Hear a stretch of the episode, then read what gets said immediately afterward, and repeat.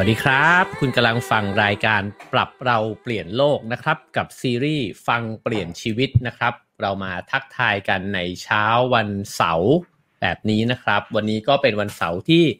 16 ตุลาคมนะครับตอนรับเข้าสู่รายการปรับเราเปลี่ยนโลกนะครับ แล้วก็ฟังเปลี่ยนชีวิตนะฮะเราคุยกันไปแล้วหนึ่งครั้งนะครับ เมื่อสัปดาห์ที่แล้วกับอาจารย์เอเชียนะครับ ในเรื่องของจะว่าไปก็คือพื้นฐาน การฟังเลยนะฮะ เพราะว่าซีรีส์นี้เนี่ยเราจะมาคุยเรื่องความสำคัญของการฟัง ก็เริ่มต้นตั้งแต่ว่าแล้วเวลาที่บอกว่าฟังเป็นเนี่ยมันต้องฟังยังไงนะครับ ฉะนั้นก็เราเริ่มต้นกันไปแล้วนะฮะ ถ้าเกิดว่าใครเข้ามาดูคลิปนี้นะฮะ เป็นคลิปแรกเนี่ยผมก็เชียร์ให้ไปเซิร์ชหานะครับ EP แรกนะครับของซีรีส์การฟังนี้นะครับ แล้วก็ลองดูซีเอ่อลองดู EP นั้นด้วยนะครับ ก็จะ เข้าใจมากขึ้นนะฮะแล้วก็อยากจะชวนกันเก็บให้ครบเลยนะฮะก็จะมีทั้งหมด 4 episode ด้วยกันนะครับสำหรับวันนี้เนี่ยเป็นหัวข้อที่น่าสนใจมาก ๆนะครับ เพราะว่าคิดว่าเป็นความสามารถหนึ่งที่หลาย ๆ คนเนี่ยอยากจะมีนั่นก็คือการที่เราสามารถที่จะรับฟังคนรอบข้างนะฮะแล้วก็สามารถที่จะบรรเทาเยียวยาความทุกข์นะฮะหรือว่าเรื่องราวเจ็บปวดบาดแผลในใจของเขาเนี่ย ได้นะครับ คือแน่นอนแหละเราอาจจะไม่ใช่ถึงขั้นเป็นนักจิตบำบัดอะไรแบบนั้นนะครับ แต่ว่าความเป็นมนุษย์กับมนุษย์เนี่ยจริง ๆ ถ้าเราฟังเป็นก็สามารถที่จะทำอะไรแบบนั้นได้ด้วยเหมือนกันนะครับ ก็เช่นเคยนะครับ วันนี้ใครที่เข้ามาแล้วผมฝากกดแชร์นะฮะคนละหนึ่งแชร์ ชวนพี่ๆเพื่อนๆญาติๆเนี่ยมาฟังกันเยอะๆนะครับ ผมเชื่อว่าซีรีส์นี้เนี่ยเป็นประโยชน์มากกับความสัมพันธ์นะฮะไม่ว่าจะเป็นในครอบครัวนะครับในที่ทำงาน หรือว่าในชีวิตเราก็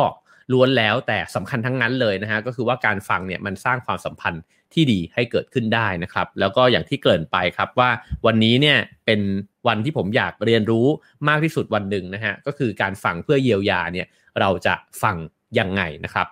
แขกรับเชิญในวันนี้นะครับเป็นวิทยากรที่มีประสบการณ์เยอะมากนะฮะที่ทำงานเกี่ยวกับเรื่องนี้เนี่ยมายาวนานนะครับ นั่นก็คือพี่ซุยนะครับ คุณวรรณาจารุสมบูรณ์นะครับ ตอนนี้ก็เป็นประธานกลุ่ม Peaceful Death นะครับ ผมเองก็เคยเข้าเวิร์กช็อปของพี่ซุยนะครับ แล้วก็ประทับใจมากนะฮะเพราะฉะนั้นเนี่ยวันนี้ก็เกาะขอบจอกันดีๆนะครับ แล้วก็มาเรียนรู้ไปร่วมกันนะครับ ว่าพี่ซุยจะแบ่งปันประสบการณ์ในเรื่องของการฟังของพี่ซุยเอง แล้วก็สิ่งที่พี่ซุยได้ลองทำเวิร์กช็อปนะครับ แล้วก็สอนกับคนอื่นๆเนี่ยยังไงบ้างนะครับ ขอต้อนรับพี่ซุยเลยครับ สวัสดีครับพี่ซุยครับ สวัสดีค่ะ คุณเอ๋สวัสดีท่านผู้ฟังและท่านผู้ชมด้วยค่ะ ครับผมก่อนอื่นเลยฮะ อาจจะถามถึงงานที่พี่ซุยทำสักนิดนึงก่อนครับว่างานที่พี่ซุยทำอยู่เนี่ยแล้วก็ที่เคยทำมาเนี่ยครับมีความเกี่ยวข้องกับการฟังยังไงบ้างครับพี่ซุยครับ ก็พี่ซุยเป็นประธานกลุ่มพี่ซูเดสนะคะ ก็ทำงานเกี่ยวกับเรื่องการวางแผนชีวิตในระยะท้ายเนาะการดูแลจิตใจผู้ป่วยและครอบครัวนะคะ แล้วก็รวมถึงการอบรมในเรื่องของการเตรียมตัวตายด้วยอย่างที่เอ๋เล่าไปในสักครู่นี้นะคะ เพราะฉะนั้นมันก็แบบอมทั้งสามเรื่องนี้มันต้องใช้การฟังหมดเลยค่ะ เพราะเราแบบว่าต้องเผชิญกับคนที่เขาอยู่ในสภาวะที่มันอึดอัดยากลำบากหรือว่ามันมีความทุกข์อะ โดยเฉพาะเวลาที่หนึ่งไม่ว่าจะเราจะป่วยเองหรือว่าคนที่เรารักเขาจะป่วยเนี่ย มันก็ล้วนแต่เป็นความทุกข์เนาะของคนที่เกี่ยวข้องทั้งหมดเลยงั้นเรื่องของการฟังมันจึงแบบ เออมันจึงเป็นส่วนหนึ่งของงานที่พี่ทำเลยแหละเออค่ะ ครับผม จริง ๆ พอพี่ซุยพูดขึ้นมาแบบนี้เนี่ย ผมคิดภาพออกนะฮะแล้วก็ตอนก่อนที่จะเข้าไปเวิร์กช็อปเนี่ยผมก็เป็นคนหนึ่งที่มีนิสัยแบบนั้น คือ เวลาที่คนเราเนี่ยเจ็บป่วยเนี่ย จริง ๆ ไม่ว่าจะกายหรือใจนะครับ เรามักจะเป็นฝ่ายที่พูดมากกว่าฟัง คือเรามักจะเป็นคนที่แบบ เฮ้ยไม่เป็นไรหรอกเดี๋ยวก็ดีขึ้น เฮ้ยแข็งแรงแข็งแรงเข้าไว้อะไรแบบนี้นะครับ จริงๆแล้วเนี่ยเวลาที่คนคนนึงเจ็บป่วยไม่ว่าจะกายหรือใจเนี่ย ถ้าเราเป็นคนที่ไปหาเขาหรือว่าอยู่ข้างๆเขาเนี่ย เราควรทำยังไงกันแน่ครับพี่ซุยครับ ก็เวลาที่เขากำลังเจ็บป่วยเนี่ยหมายถึงว่าข้างในเขามันมีสภาวะที่เขาไม่ปกติเนาะ อาจจะเป็นทั้งเรื่องของกายหรือว่าเรื่องของใจก็แล้วแต่เนี่ยแล้วก็ไอความผิดผิดไอความไม่ปกติที่มันเกิดขึ้นเนี่ยมันอาจจะส่งผลต่อหลายๆอย่างในชีวิตของเขาเนาะอย่างเช่นเขาไม่ได้ทำสิ่งที่เขาอยากทำหรือว่ามันจำกัดเนาะพื้นที่หรือหรือจำกัดโอกาสในการที่เขาจะได้แบบว่าเออได้ได้ได้ได้เรียนรู้อะไรอย่างเงี้ยนะคะ รวมถึงกระทั่งว่าบางครั้งมันก็แบบความเจ็บป่วยนั้นเนี่ยมันทำให้เขาต้องยุติบทบาทบางอย่าง นะคะนั้นมันจึงทำให้โลกภายในเขานี่มันปวดมากเลยนะคะนั้นเวลาที่เราบอกว่า เอ๊ะเราเราไปฟังอะไรเขาเนี่ยส่วนหนึ่งก็คือว่ามันก็คือมันไปฟังเรื่องราวที่มันเป็นความปั่นป่วนที่อยู่ในตัวเขานี่แหละที่มันกำลังเกิดขึ้น แล้วเขาก็ไม่รู้ว่าเขาจะทำให้มันดีขึ้นได้ยังไง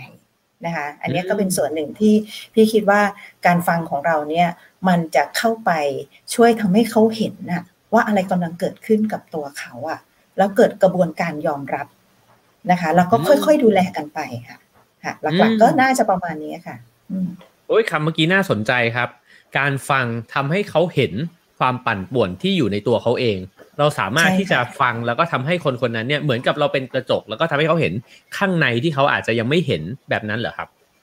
ใช่ค่ะ เพราะว่าต้องถ้าคุณเอกเชื่อเลยว่าทุกคนไม่ว่าจะเป็นคุณเอกหรือท่านผู้ฟังเนี่ยก็คงจะเคยแบบเครียดเคยทุกข์เนาะ แล้วเวลาที่เราอยู่กับในปัญหาอะไรสักอย่างหนึ่งเนี่ย มันเหมือนกับเรื่องนั้นมันจะวนอยู่ในหัวเราค่ะ มันปั่นป่วนมากมันวนอยู่ในหัว แล้วมันก็เหมือนกับว่าเราเองอะ เราก็ไม่ไม่เห็นหรอกว่าภาพรวมมันคืออะไร มันเหมือนเราจมไปอยู่ในเรื่องราวเหล่านั้นอะ แล้วมันก็มีพลังมากเลยที่มันจะดูดเราเข้าไปนะเราก็คิดวนเวียนคิดซ้ำแล้วซ้ำอีกอะไรเงี้ย แล้วเราก็ไม่รู้ว่าให้ยมันเกิดอะไรขึ้นอะเออมันเหมือนเวลาที่เราแบบอยู่ในอารมณ์ความรู้สึกที่มันท่วมทน้น หรืออยู่ในความทุกข์ที่มันแบบ เออมันปั่นป่วนอะมันทำให้เราไม่มองไม่เห็นรายละเอียดอะค่ะ หรือมองไม่เห็นภาพรวมทั้งหมดว่าอะไรกำลังเกิดขึ้นกับชีวิตเราตอนนี้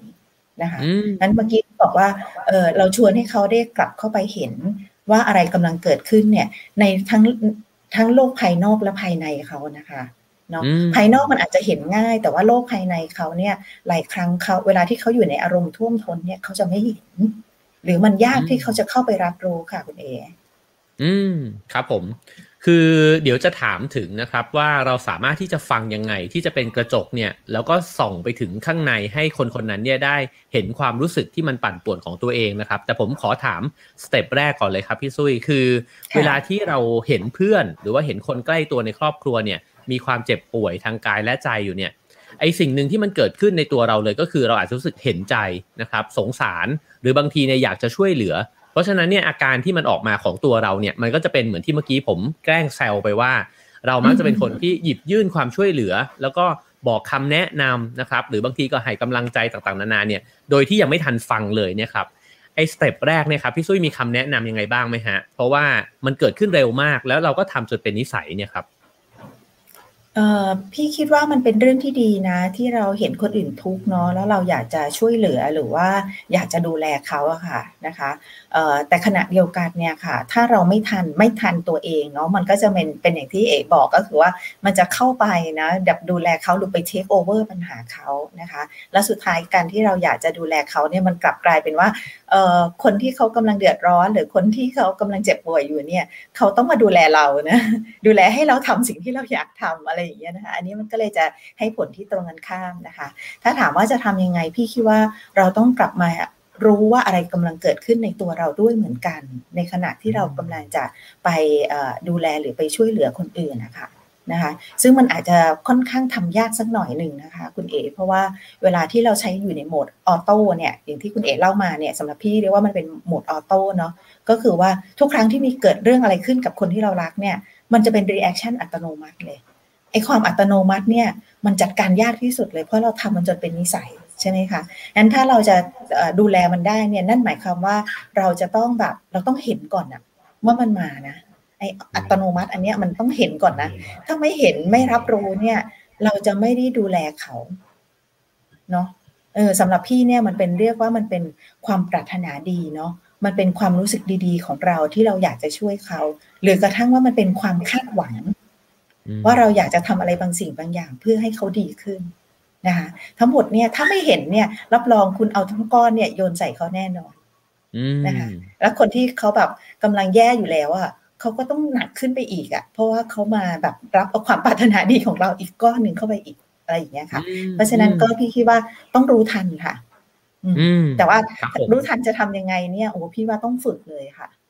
อืมครับผมการที่เราต้องฝึก ค่ะไอตัวรายละเอียดพวกนี้ค่ะว่าเออไอความรู้สึกที่มันเกิดขึ้นในแต่ละขณะของเราเนี่ยอย่างเช้าตอนเช้าเนี่ยตื่นขึ้นมาเนี่ยไอความรู้สึกตรงนี้มันคืออะไร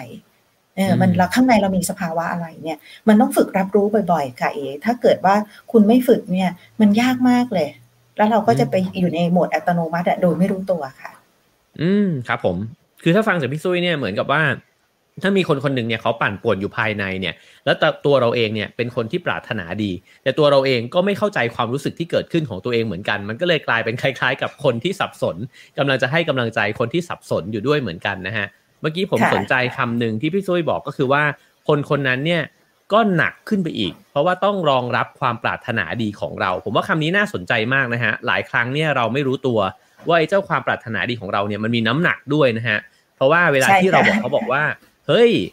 ปะออกไปวิ่งกันปะเดี๋ยวก็ดีขึ้นพรุ่งนี้เฮ้ยยิ้มดิมันชีวิตมันก็แค่นี้เองอะไรแบบนี้ฮะ มันหนักนะครับ เพราะว่าคนที่เขาเศร้าโศกเสียใจอยู่เนี่ย บางทีเขาไม่สามารถจะลุกขึ้นมาได้ แบบที่เราบอกให้เขาทำนะฮะ และนั่นน่ะเป็นสิ่งที่เหมือนกับเราโยนภาระใส่เขามากขึ้นไปอีกนะครับ ตรงนี้ก็คิดว่าคำแนะนำของพี่ซุยน่าจะเป็นประโยชน์นะครับ ก็คือว่าอาจจะต้องฝึกเห็น ความรู้สึกของตัวเอง มองเข้าไปข้างในตัวเองด้วยนะฮะว่าเรากำลังรู้สึกอะไรอยู่แล้วค่อย action ต่อไปนะฮะทีนี้จะถามต่อไปครับพี่ซุยว่า เวลาเราบอกถึงคนที่ฟังเนี่ยฮะเรามักจะนึกภาพ บางคนบอกว่า เอ้ยอะในเมื่อคุณไม่ให้ผมพูดแล้วนี่พูดแล้วก็บอกว่าไปแบ่งไป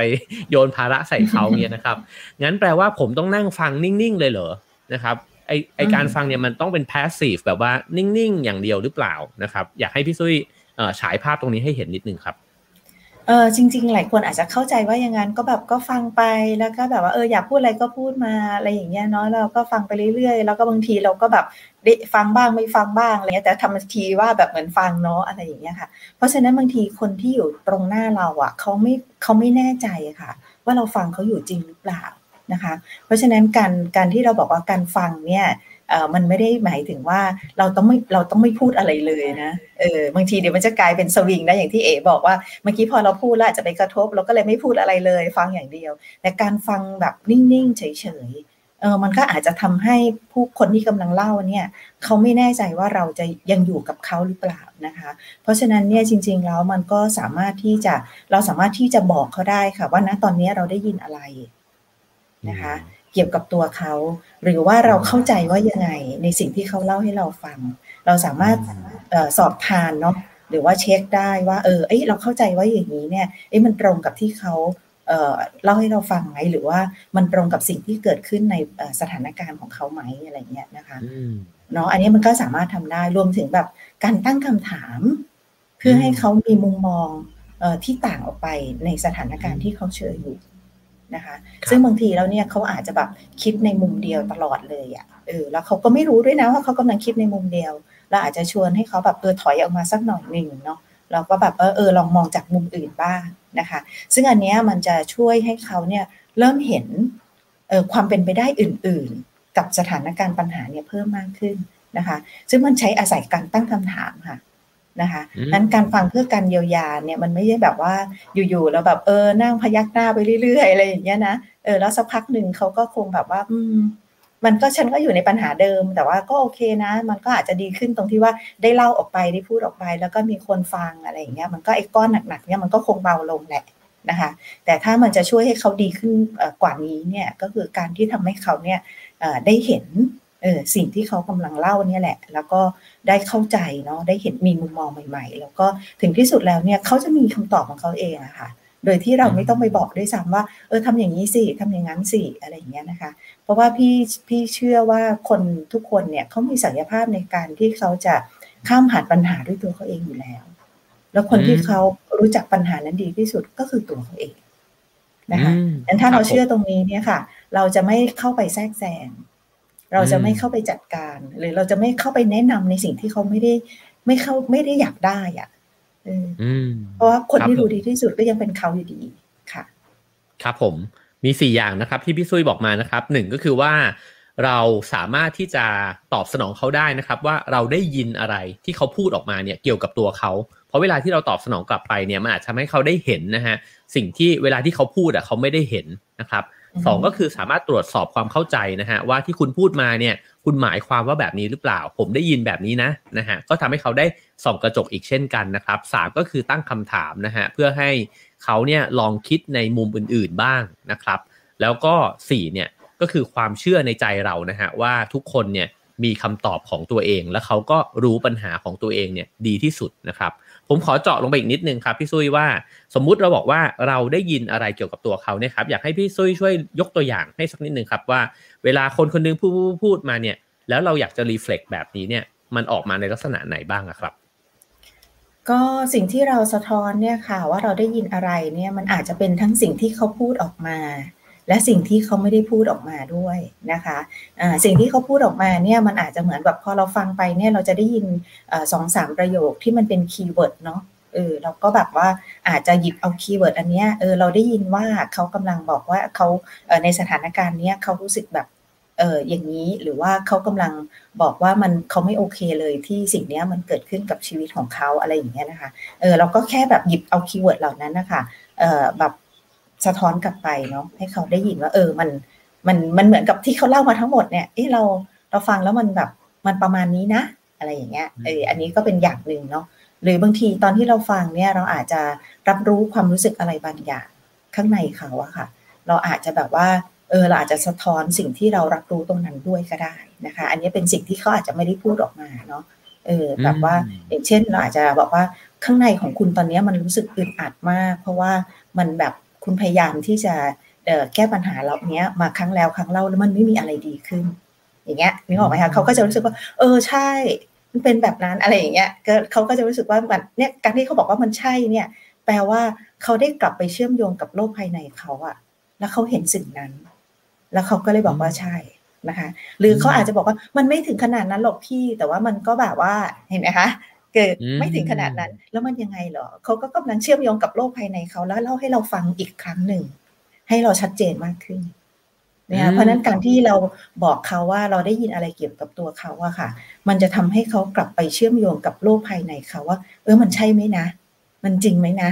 มันเป็นอย่างนั้นไหมนะนึกออกไหมคะแล้วพอตรงเนี้ยมันก็เลยทำให้เขาบอกตัวเองได้ ว่าอ๋อ มันมันใช่อย่างที่พี่พูด หรือมันก็ไม่ขนาดนั้น หรือมันแย่กว่านั้นอีก อะไรอย่างเงี้ยค่ะเราเขาก็จะเริ่มชัดเจนมากขึ้นว่าสิ่งที่เกิดขึ้นอะ มันมีผลหรือว่ามันอิมแพคกับเขาในระดับไหน แล้วมันมีอะไรเกิดขึ้นในโลกภายในเขาบ้างเนี่ยค่ะ อันนี้ก็เป็นสิ่งหนึ่งที่พี่คิดว่าการการรับรู้แล้วก็ช่วยสะท้อนให้เขาได้ยินเนาะ ว่าเราเนี่ยรับรู้อะไรเกี่ยวกับเขา หรือได้ยินได้ฟังอะไรที่เกี่ยวกับตัวเขาบ้างนะคะ อันนี้จะช่วยมากๆเลยค่ะ เป็นอันแรกเลยนะคะ ที่พี่อยากจะบอกว่าก่อนที่จะไปแนะนำอะไรเนี้ยนะคะเราฟังแล้วเราบอกเขาก่อนว่าเราได้ยินอะไรค่ะ อืมครับผม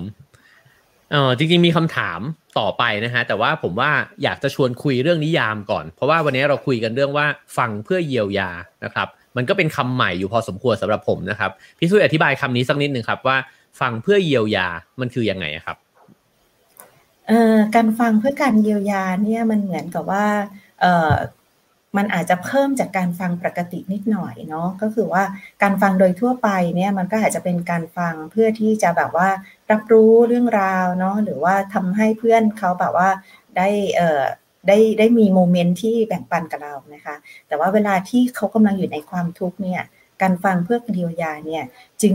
เป็นโอกาสมาก ๆ เลย ในการที่เราจะใช้ศักยภาพของเราเนี่ยในการเชื่อมโยงกับคนที่อยู่ตรงหน้าเราอะค่ะ แล้วก็ช่วยให้เขาเนี่ยรู้สึกแบบได้รับการรับรู้อะว่ามันมีบางอย่างที่ไม่โอเคในชีวิตของเขาอะเออรวมถึงการที่เราสามารถที่จะเเหมือนกับช่วยให้เขารู้สึกดีกับตัวเองเพิ่มขึ้น เนาะครับผมแล้วก็รวมถึงการที่เขาสามารถที่จะคลี่คลายอารมณ์ความรู้สึกหรือสถานการณ์ที่เขากำลังเผชิญอยู่ด้วยตัวเขาเองนะคะก็หลักๆ ก็พี่ก็เพื่อประมาณนี้นะคะพี่อาจจะไม่ได้มีนิยามชัดเจนนะ แต่พี่จะนึกถึงคล้ายๆกับว่า จริง ๆ การฟังเพื่อการเยียวยามันก็เหมือนแบบ เราดื่มน้ำเปล่า อะ ชวนเขากินน้ำเปล่า อะ เออคือน้ำเปล่ามันอาจจะไม่ได้มีรสชาติอะไรที่มันแบบเออแบบเนาะแบบว้าวอะไรอย่างเงี้ยนะมันก็เป็นน้ำเปล่าอะ เออ มันก็จืดจืดชืดๆอะ แต่ว่า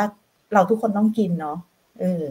แล้วก็เวลาที่เราได้กินน้ำเปล่าเนี่ย มันก็จะเหมือนกับว่า เออ จริง ๆ ข้างในเราอะ มันจะรู้สึกชุ่มชื้นขึ้นอะ เออ มันจะรู้สึกสบายใจขึ้น มันจะรู้สึกโล่งขึ้น มันจะรู้สึกปลอดภัยมากขึ้น ที่เราจะเป็นตัวเอง หรือกระทั่งว่าการที่เราจะไปเผชิญหน้ากับสถานการณ์ปัญหาที่เกิดขึ้นในชีวิตของเราอะ อออันนี้สำหรับพี่นะก็คือว่าการฟังเพื่อการเยียวยา มันก็คือการถ้าโดยสรุปแล้วนะ มันก็คือการที่เราช่วยสร้างพื้นที่ปลอดภัย ให้ทั้งกับเขาแล้วก็เราเนาะได้เชื่อมโยงกัน แล้วกลับเข้าไปรับรู้เนาะมองเห็นแล้วก็ดูแลสถานการณ์ที่มันเกิดขึ้นในในแบบของเขาเอง อืม ครับผม เมื่อกี้ชอบคำว่าปลอดภัย ที่จะเป็นตัวเองนะครับ ผมว่าอันนี้เนี่ยเลยเป็นหัวข้อที่เรายกขึ้นมาชวนคุยกันนะครับ เพราะว่าในโลกยุคทุกวันนี้เนี่ยมันมีโอกาสน้อยมากนะครับ ที่เราจะมีความรู้สึกแบบนั้น จะว่าไปเนี่ยไอ้เจ้าสื่อต่างๆ ที่มันเปลี่ยนแปลงไปเนี่ยมันก็ทำให้เราเนี่ยต้องกลายเป็นคนที่ เหมือนกับอยู่บนเวทีตลอดเวลานะฮะแล้วก็เราถูกคาดหวังอะว่าเออไอคนนี้มันจะต้องเป็นอย่างนั้นเป็นอย่างนี้ ไอคนนี้มันแข็งแกร่งมันจะร้องไห้ไม่ได้ไอคนนี้มันเก่งมันโง่ไม่ได้อะไรแบบนี้นะฮะก็คือเราจะไม่ค่อยรู้สึกปลอดภัยที่จะบางทีเนี่ยที่จะอ่อนแอนะครับก็แล้วก็ในสถานการณ์ในช่วงเวลา 2 ปีที่ผ่านมานะครับก็คิดว่าการฟังเพื่อเยียวยาเนี่ยน่าจะจำเป็นเหมือนกันนะฮะเพราะว่ามันเต็มไปด้วยความผันผวนก็คือตั้งแต่เกิดโควิดขึ้นมานะครับอาจจะมีคนตกงาน อาจจะมีคนที่สูญเสียใครบางคนใกล้ ๆตัวไปนะครับ ก็เลยคิดว่าบทบาทของการที่เราเนี่ยสามารถที่จะเป็นผู้รับฟังนะฮะแล้วก็สร้างพื้นที่ปลอดภัยแบบที่พี่ซุยบอกเนี่ยน่าจะสำคัญเหมือนกันนะครับฉะนั้นก็เลยอยากจะถามต่อเลยครับพี่ซุยว่า แล้วเวลาเราบอกว่าฟังเพื่อเยียวยาเนี่ยจริง ๆ แล้วเราเยียวยาอะไรในตัวหรือว่าในใจของคนคนนั้นได้บ้างครับ ก็อาจจะเป็นเรื่องของความรู้สึกเนาะความรู้สึกที่เขาอาจจะมีต่อตัวเอง ต่อปัญหาที่เกิดขึ้น ต่อคนรอบข้าง หรือกระทั่งแบบโอ้ต่อโลกใบนี้ อย่างเช่น เจอโควิดเนาะหลายคนก็อาจจะรู้สึกอึดอัดไม่ได้ออกจากบ้านเลย ไม่ได้ไปไหนอะไรอย่างเงี้ยรู้สึกแบบแย่มากอะไรอย่างเงี้ยนะคะ มันก็เป็น เป็นเป็นความรู้สึกที่มันเกิดขึ้นเนาะในตัวเขา แล้วก็โดยบ่อยครั้งเนี่ยมันก็อาจจะเป็นความรู้สึกทางลบเนาะซึ่งอาจจะทำให้หลายคนก็รู้สึกว่าแบบว่าเออแบบไอ้ความรู้สึกแบบนี้เวลามันเกิดขึ้นข้างในแล้วอะ่ะมันทำให้เราเออไม่สามารถเข้าถึงศักยภาพบางอย่างในตัวเราอะค่ะ ที่มันจะทำให้เรามีความสุขเนาะเอออันนี้ก็อาจจะเป็นอันหนึ่งที่เราสามารถที่จะฟังเพื่อเยียวยาความรู้สึกที่เกิดขึ้นในใจเขาได้นะคะ อันที่สองเนี่ยจริงๆ ตอนแรกคุณเอกก็พูดอยู่บ้างนะคะ ก็คือว่ามันเป็นการฟังเพื่อเยียวยาความสัมพันธ์เนาะ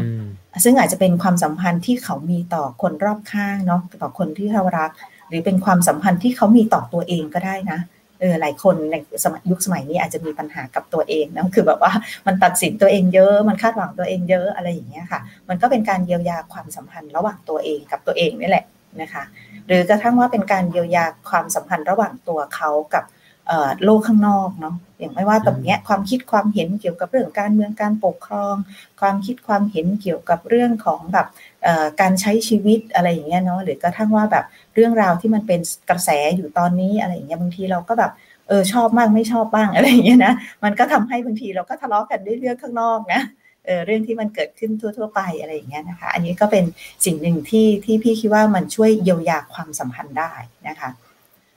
อีกอันหนึ่งที่พี่คิดว่าสำคัญแล้วก็อาจจะเกิดขึ้นเยอะมากในช่วงโควิด เนี่ยก็คือการการฟังเพื่อเยียวยาความสูญเสียค่ะนะคะความสูญเสียเนี่ยมันอาจจะหมายถึงการที่เราต้องสูญเสียใครสักคนหนึ่งไปจากสถานการณ์โควิดเนาะเพ ราะว่าเราก็รู้อยู่ว่านะในช่วงที่แบบสองสาเดือนที่ผ่านมาเนี่ยเรามีอัตราการสูญเสียของคนที่แบบป่วยด้วยโควิดเนี่ยเยอะมากเลยนะคะ แล้วก็หลายคนก็เป็นคนใกล้ตัว บางครอบครัวก็สูญเสียมากกว่าหนึ่งคนอย่างเงี้ยนะคะอันนี้ก็เป็นความสูญเสียที่ยิ่งใหญ่มากๆนะคะ แล้วก็รวมถึงความสูญเสียอื่น ๆนะคะ ที่อาจจะไม่ใช่เป็นการแบบตายจากเนาะแต่ว่ามันเป็นการแบบเป็นความสูญเสียที่มันทำให้ข้างในเรารู้สึกแบบ ได้รับผลกระทบเยอะมากอย่างเงี้ยนะคะอย่างเช่น การสูญเสียงานเนาะหรือโอกาสในการที่เราจะใช้ชีวิตแบบแบบที่เคยเป็นนะคะเนาะหรือกระทั่งว่าความสูญเสียในเรื่องของแบบการสูญเสียความเป็นตัวเอง สูญเสียความสัมพันธ์ หรือว่าสูญเสียเรื่องราวที่มีความหมายกับชีวิตไปอะไรอย่างเงี้ยค่ะ อันนี้ก็เป็นความสูญเสียด้านอื่น ๆ ด้วยเนาะที่มันเกิดขึ้นอยู่ทุกทุกเมื่อเชื่อวันอะในชีวิตประจำวันของเรานะคะ ก็พี่คิดว่าประมาณสักสามอันเนี้ยนะคะที่คิดว่าเป็นหลักๆนะคะเนาะอืมครับผม ฟังมาถึงตรงนี้เนี่ย เชื่อว่าคุณผู้ฟังคุณผู้ชมก็คงอยากจะทราบแล้วครับว่า แล้วขั้นตอนในการฟังเพื่อเยียวยาเนี่ย เราสามารถที่จะทำได้ด้วยวิธีอะไรบ้างครับพี่ซุยครับเอ่อขั้นตอนในการเยียวยาใช่ไหมการฟังเพื่อการเยียวยา อืม ก็ไม่เคยสรุปนะ เดี๋ยวจะลองนึกทบทวนนิดนึงว่าเออเวลาเราทำเราใช้เทคนิคอะไรบ้างเอ่ออันดับแรกพี่คิดว่ามันต้องเคลียร์ใจตัวเองก่อนอะ อืม มันเหมือนอย่างสมมติพี่จะมาคุยกับเออย่างเงี้ย พี่ก็อาจจะมีความรู้สึกตื่นเต้น มีความกังวลเนาะแล้วก็มีความแบบว่า เออแบบคาดหวังแบบข้างในอะ่ะเออว่าอยากจะทำที่ดีนู่นนี่นั้นอะไรเงี้ยมันก็อาจจะเป็นแรงกดดันนิดหน่อยที่มีกับตัวเองอะไรอย่างเงี้ยค่ะบางทีก็คือก่อนเข้ามา เออ พี่ก็จะใช้เวลากับการที่เคลียร์ตรงเนี้ย เออแล้วก็แบบว่าเฮ้ยมันโอเค อะไรอย่างเงี้ยไม่ว่าอะไรจะเกิดขึ้นมันโอเคแหละอะไรอย่างเงี้ยมันก็เหมือนใช้เวลาในการเคลียร์บอกตัวเอง หรือกระทั่งว่าแบบเออมันอาจจะไม่ได้แบบมันอาจจะไม่ได้แบบหูแบบรู้สึกดีขึ้นมาร้อยเปอร์เซ็นต์อะแต่การที่เรารู้ว่ามีบางอย่างเกิดขึ้นข้างในเราเนาะซึ่งมันเป็นความปั่นป่วน เป็นความกังวล เป็นความเครียดหรืออะไรก็แล้ว แต่เนี่ยพอเราเข้าไปรับรู้มันนะคะแล้วเราก็เอามันไว้ข้างๆก่อนเนาะอันนี้เรียกว่าเคลียร์ใจตัวเองนะเออ เนาะเพราะว่าก่อนที่เราจะเอาตัวเราเนี่ยเข้าไปฟังคนอื่นนะ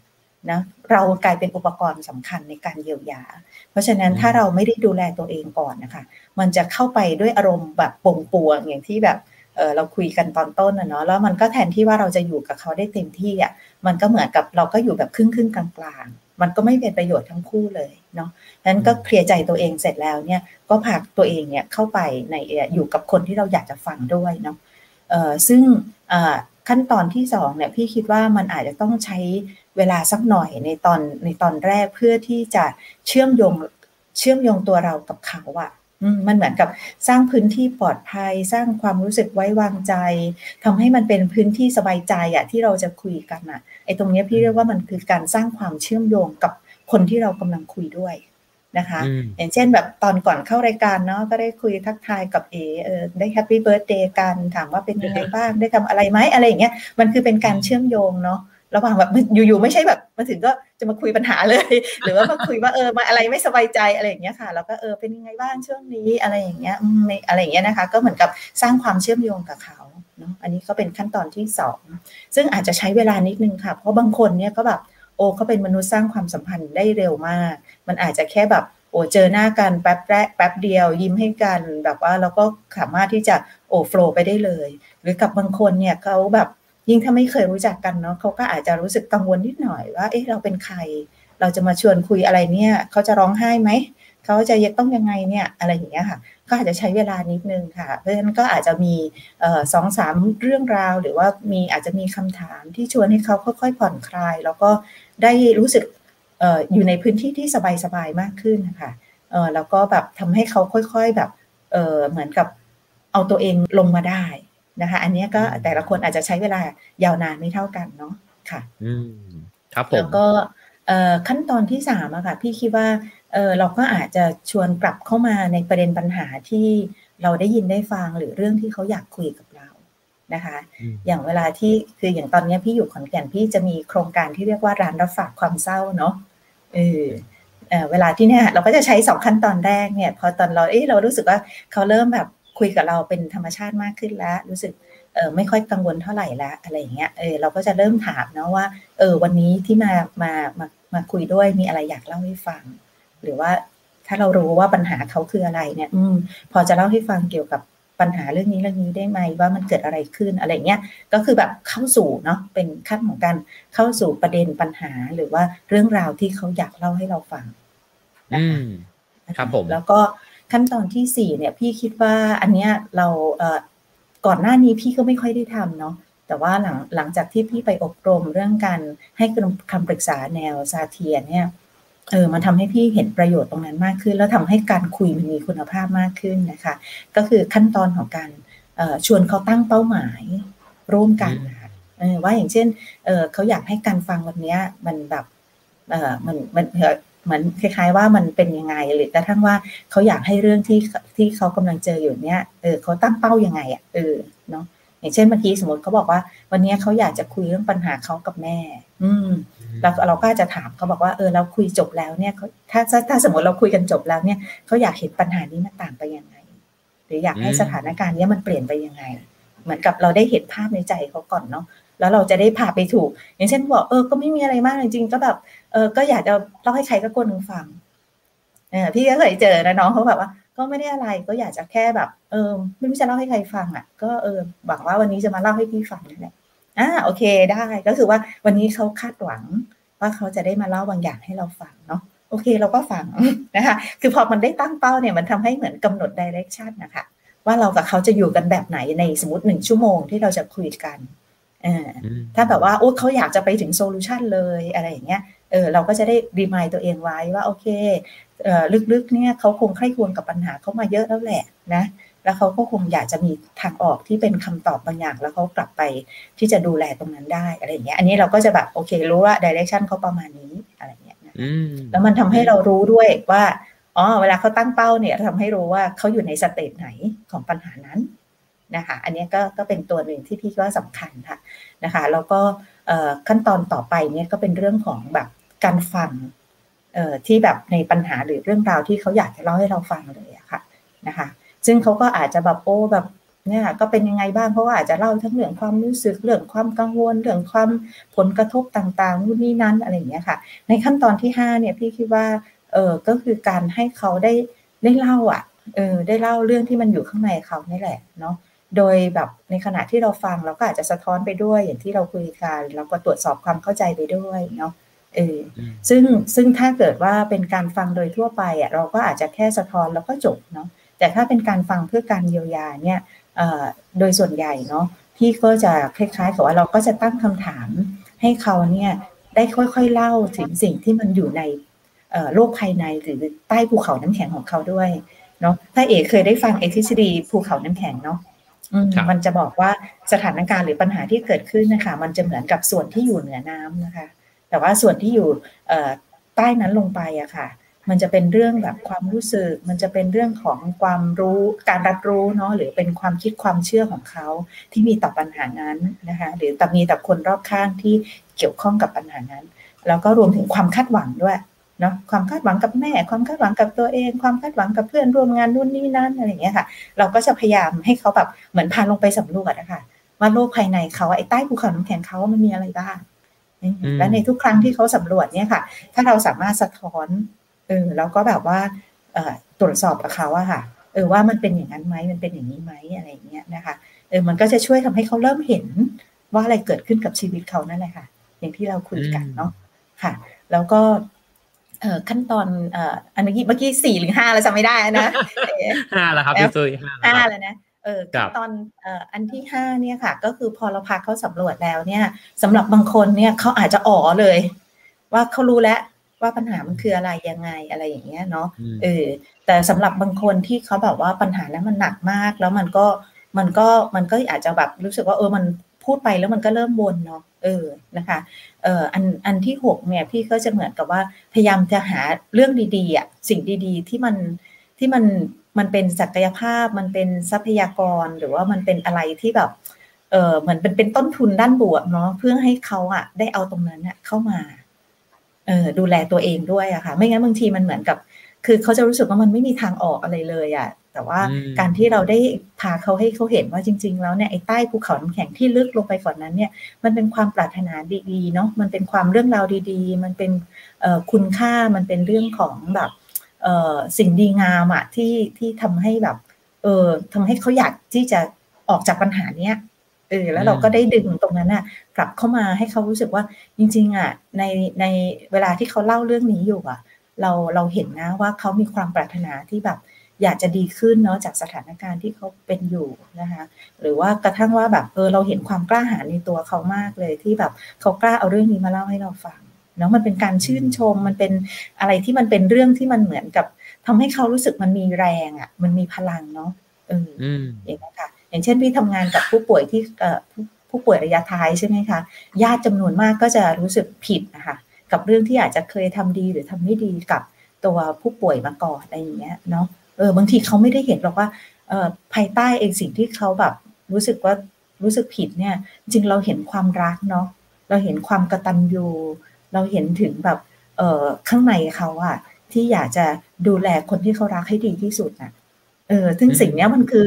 มันคือสิ่งที่เขาไม่ได้พูดออกมานะ แต่มันพาให้เขามาพูดเรื่องนี้นึกออกไหมถ้าเขาไม่ได้รักก็คงไม่รู้สึกผิด ถ้าเขาไม่ได้กระตันยูก็คงไม่ได้มานั่งคิดเรื่องนี้ซ้ำแล้วซ้ำเล่าหรอกใช่ไหมว่าเขาทำอะไรพลาดไปบ้างอะไรเงี้ยเนาะอะไรอย่างเงี้ยค่ะ อันนี้ก็คือการชวนให้เขาเห็นว่าจริง ๆ แล้วว่าท่ามกลางความทุกข์ปัญหาหรือสถานการณ์ที่ที่ดูเหมือนมันยังหาทางออกไม่ได้เนี่ยค่ะ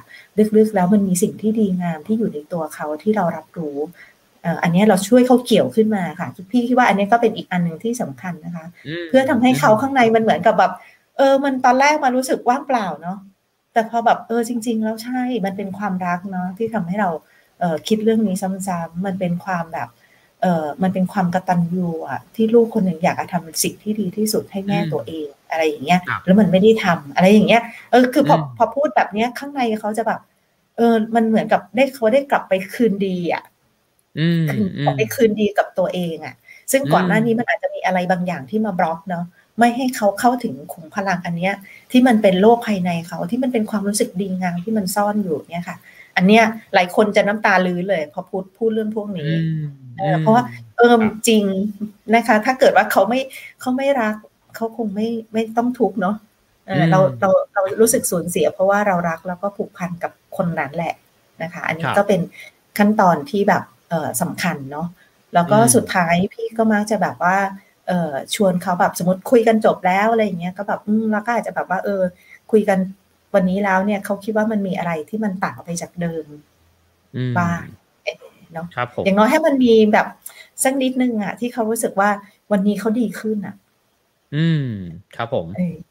อย่างเช่นบอกว่าเออวันนี้ก็จะบอกว่าก็วันนี้ก็รู้สึกโล่งขึ้นสบายใจขึ้น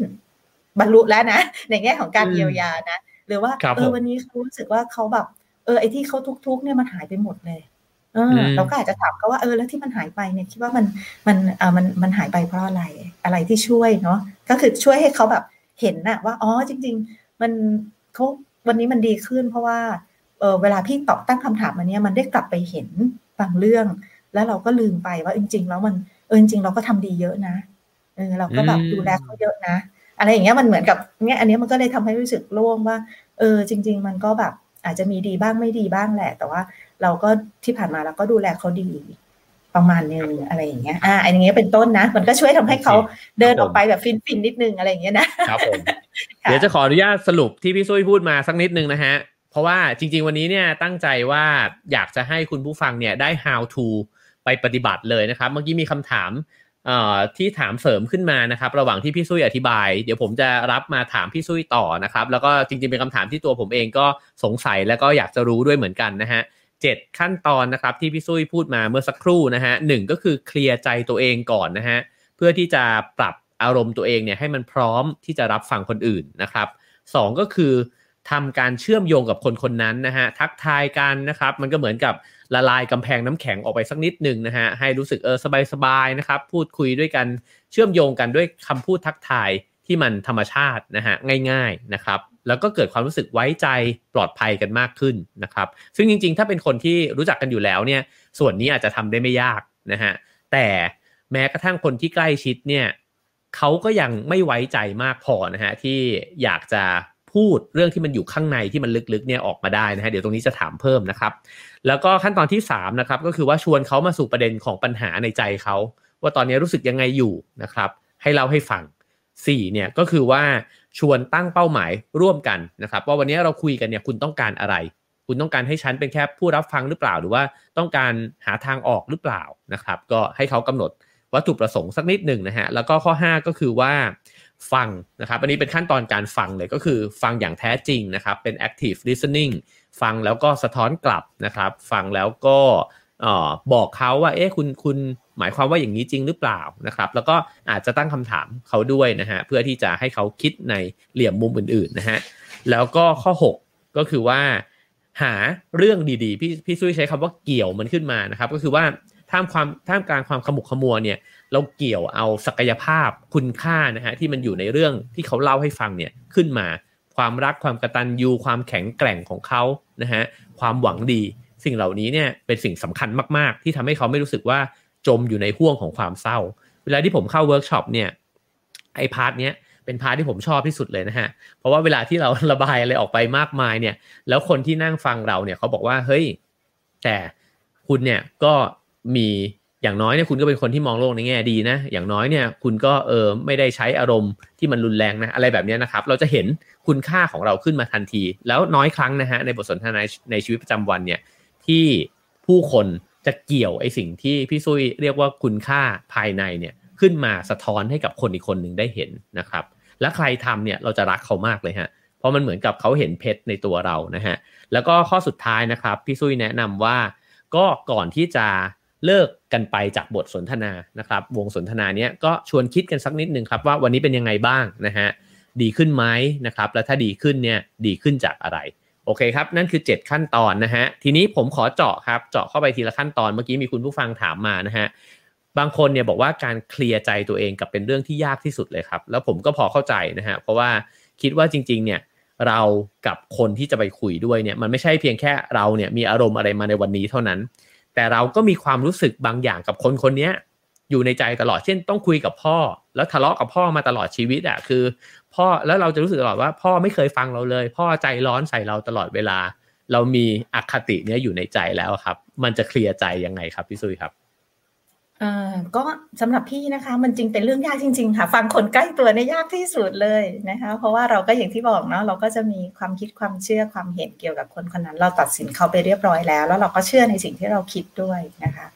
เพราะฉะนั้นมันก็อาจจะต้องแบบว่าสมมติถ้าเราจะต้องไปคุยเนี่ยตัวที่จะช่วยอะค่ะ ก็คือเหมือนแบบอาจจะลองบอกตัวเองว่า เออวันเนี้ยเราจะแบบนับหนึ่งถึงสิบนะก่อนที่จะสวนพ่อไป เออถ้าเดิมทีแบบว่า พอเขาพูดประโยคนี้มาเราก็จะแบบว่าเอาละของขึ้นอะไรอย่างเงี้ยนะหรือไปตอบไม่ได้ละเออไม่ไม่ไอที่อยากจะพูดอยากจะคุยนี่พับเก็บไปได้เลยอะไรเงี้ยแต่วันนี้เราอาจจะแบบตั้งตั้งลองตั้งหลักเนาะแล้วก็โอเค วันนี้ไม่ว่าเราจะเขาจะพูดเอ่อถูกใจไม่ถูกใจเราอะ่ะ อืม เราก่อนที่เราจะตอบโต้อะเราจะนับหนึ่งถึงสิบในใจก่อนนะก็คือทำให้ตัวเองช้าลงเนาะเออสร้างเงื่อนไขให้ตัวเองช้าลง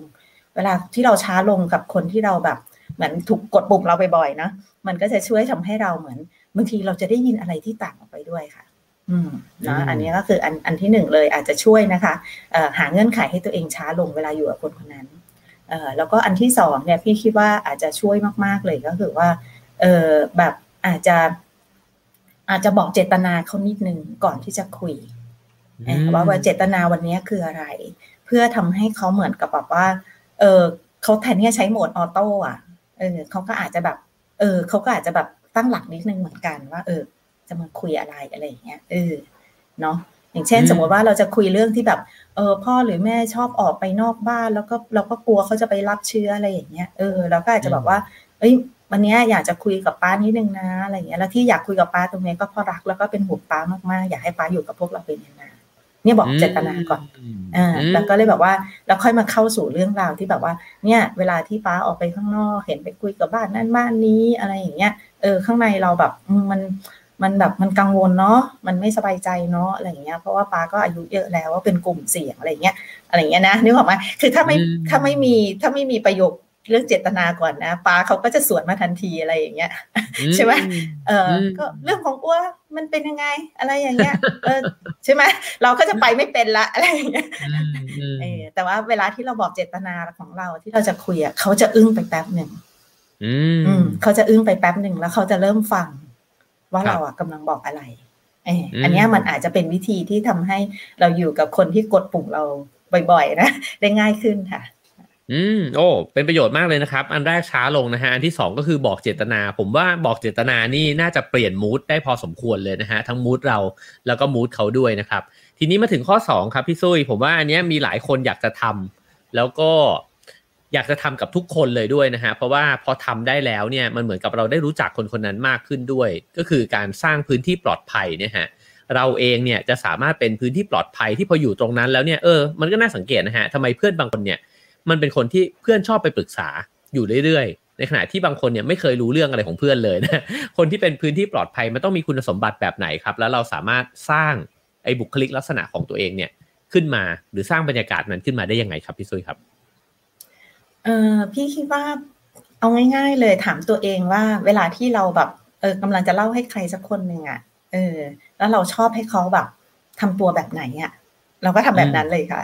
เออนะคะอันนี้ง่ายสุดเลยเนาะอย่างเช่น เวลาที่พี่แบบมีความทุกข์แล้วพี่เล่าให้ใครสักคนหนึ่งฟังอะพี่พี่พี่ก็อยากจะให้เขาอะเหมือนอยู่กับเราร้อยเปอร์เซ็นต์อะเออสบตาเราบ้างเนาะแบบว่าเออฟังแล้วมันเหมือนกับว่าอินไปกับเราอะไม่ใช่แบบฟังแล้วก็ตาลอกแลกไปมาดูนาฬิกานู่นนี่นั้น พี่ก็คงแบบหมดอารมณ์เล่าอะไม่บอกว่านั้นเวลาที่แบบเออเราจะสร้างความเชื่อมโยงกับใครอะนะ มันก็สิ่งหนึ่งที่สำคัญมากเลยก็คือว่าเอ๊ะเขา เขาเขาอยู่เพื่อเราจริงหรือเปล่าใช่ไหมอันเนี้ย มันก็เลยเหมือนกับว่า เออคุณสมบัติอันนึงเลยก็คือว่าเฮ้ยเราก็ต้องจริงแท้ เราก็ต้องอยู่กับเขาจริง ๆอะใช่ไหมอันนี้ก็เป็นตัวหนึ่งที่อะไรที่จะบอกว่าเราอยู่กับเขาอะไรอย่างเงี้ย การสังเกตของเราคำพูดของเราท่าทีของเรา มันจะออกมาเองค่ะ อืมแล้วอันนี้มันมันมันไม่อยากจะบอกว่าต้องแบบว่าพยักหน้าจะต้องสบตาต้องอะไรอย่างนี้นะ มันเพื่อที่จะสร้างความเชื่อมโยงกับเขา มันดูแข็งไปอะเออแต่พี่สำหรับพี่นะก็คือว่าเวลาที่เราจะอยู่กับใครสักคนหนึ่งแล้วเราใส่ใจเขาจริง ๆอะอืมใส่ใจที่มันออกมาจากข้างในจริง ๆอะค่ะ มันจะทำให้อีกฝ่ายรู้สึกเอง โดยที่เราไม่ต้องพยายามทำเนาะเขาจะรู้สึกเองว่า เออว่ะพอคนนี้เขานั่งลงเนี่ย เราไม่ว่าจะเป็นคำพูดท่าทีสายตาทุกอย่างเนี่ย มันคือความใส่ใจที่คนคนนี้เขามีให้เราหรือกระทั่งว่าแบบ เออ เวลาที่แบบเราเราแบบเราถามอะไรไปอะค่ะ มันก็ถามมาจากการที่เราสังเกตบางอย่างในตัวเขาเนาะมันก็สะท้อนความใส่ใจของเรา ใช่ไหมคะ อันนี้ก็เป็นสิ่งหนึ่งที่พี่คิดว่า เออไอไอไอโมเมนต์แบบนี้ต่างหากที่มันทำให้อีกคนรู้สึกแบบเขาวางใจได้ เขาเชื่อคนคนนี้ได้เขาสามารถที่จะอยู่กับแบบเหมือนมั่นมั่นใจอะว่าจะอยู่กับคนนี้ได้ได้แบบประมาณหนึ่งเลยแหละเพราะว่าเขาใส่ใจเราไงเนาะอันนี้พันคิดว่า ถ้าไม่รู้จะทํำยังไงนะก็แค่แบบว่า ก็ก็ลองใส่ใจคนที่อยู่ตรงหน้า อย่างเต็มที่เท่าที่เราทำได้เนาะใส่ใจทั้งอาจจะเป็นคือใส่ใจอะมันเหมือนกับถ้าถ้าถ้าพูดพันภาษานะลองนึกนะ เอาใจเราอะ เออเนาะเอาเขามาใส่อยู่ในใจเราอะ อืมอืมครับนั่นคือใส่ใจค่ะ อืมผมว่าทั้งสองอันเนี่ยพอเชื่อมต่อกันน่าจะใช้งานได้ work อยู่นะฮะ อันแรกก็คือว่าพอเราช้าลงแล้วเนี่ย ผมว่าตัวเราเองก็จะเป็นผู้ฟังที่น่ารักขึ้นด้วยนะฮะจริงๆ ลองสังเกตตัวเองสังเกตเพื่อนๆดูก็ได้นะครับ เพราะว่าเราจะเห็นเลยว่าเพื่อนบางคนเนี่ย พอเพื่อนคนหนึ่งพูดอะไรมาสักอย่างหนึ่งเนี่ย มันจะพูดทับทันทีเลยว่า เอ้ยทำไมไม่ทำอย่างนี้ล่ะ นะครับแล้วไอ้เพื่อนคนที่มาปรึกษาเนี่ยมันจะเงียบไปเลยนะฮะมันจะไม่ปรึกษาอะไรต่อแล้วนะครับ ในขณะที่คนที่ฟังเนี่ยก็จะนั่งฟังก่อนว่าเออเหรอ แล้วจะถามครับ ส่วนใหญ่จะไม่ใช่โยนคำแนะนำนะฮะแต่ถามว่าเหรอเออแล้วไม่เป็นยังไงอะแล้วช่วงนี้เป็นยังไง แล้วตอนนี้รู้สึกยังไงอยู่นะครับ ผมว่าคำคำถามง่าย ๆ ว่ารู้สึกยังไงเนี่ยบางครั้งเนี่ยมันเจาะลงไปให้ เขาได้พูดสิ่งที่มันอยู่ลึกลงไปกว่าแค่ปัญหาพื้นผิว เป็นจุดเริ่มต้นนะฮะที่อาจจะช่วยได้นะครับ แล้วก็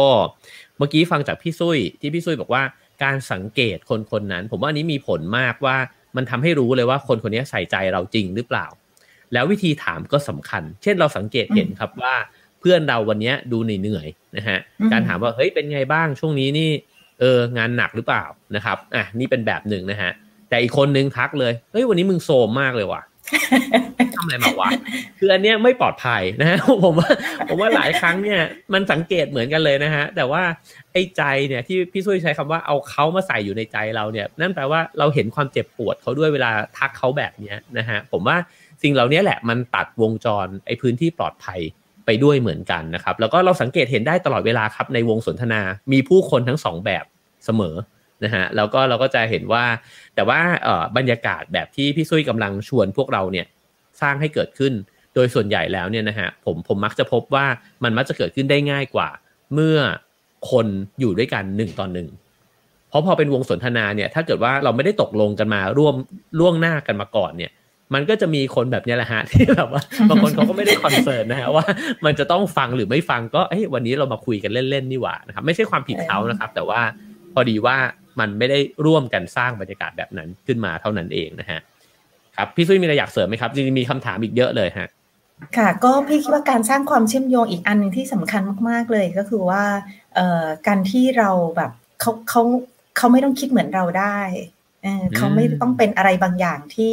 เราอยากให้เป็นเนี่ยค่ะ ก็คือการให้เขามีอิสรภาพที่เขาจะเป็นตัวเองค่ะ อันนี้จะทำสร้างความเชื่อมโยงได้เร็วมาก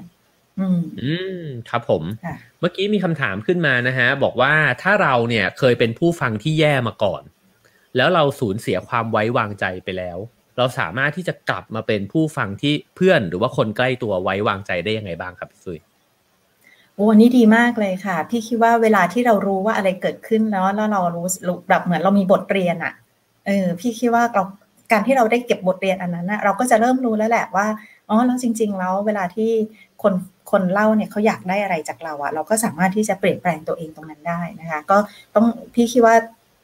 ขอบคุณคนถามด้วยนะคะอย่างแสดงว่าข้างในเขาว่า ก็เหมือนกับว่าโอเคนะเขาเขาเริ่มเห็นแล้วแหละใช่ไหมแล้วก็อยากที่จะมีโอกาสที่จะได้ทำหน้าที่ฟังคนอื่นเพิ่มขึ้นนะคะ ซึ่งพี่คิดว่าไอ้ความความตั้งใจที่เขาอยากจะเอาศักยภาพอันนั้นเป็นประโยชน์กับคนอื่น หรือผู้คนรอบข้างเนี่ยอันนี้ก็เป็นการเริ่มต้นที่ดีมากแล้วค่ะ แล้วก็ค่อยๆทำไปค่ะ นะคะ พี่คิดว่าการ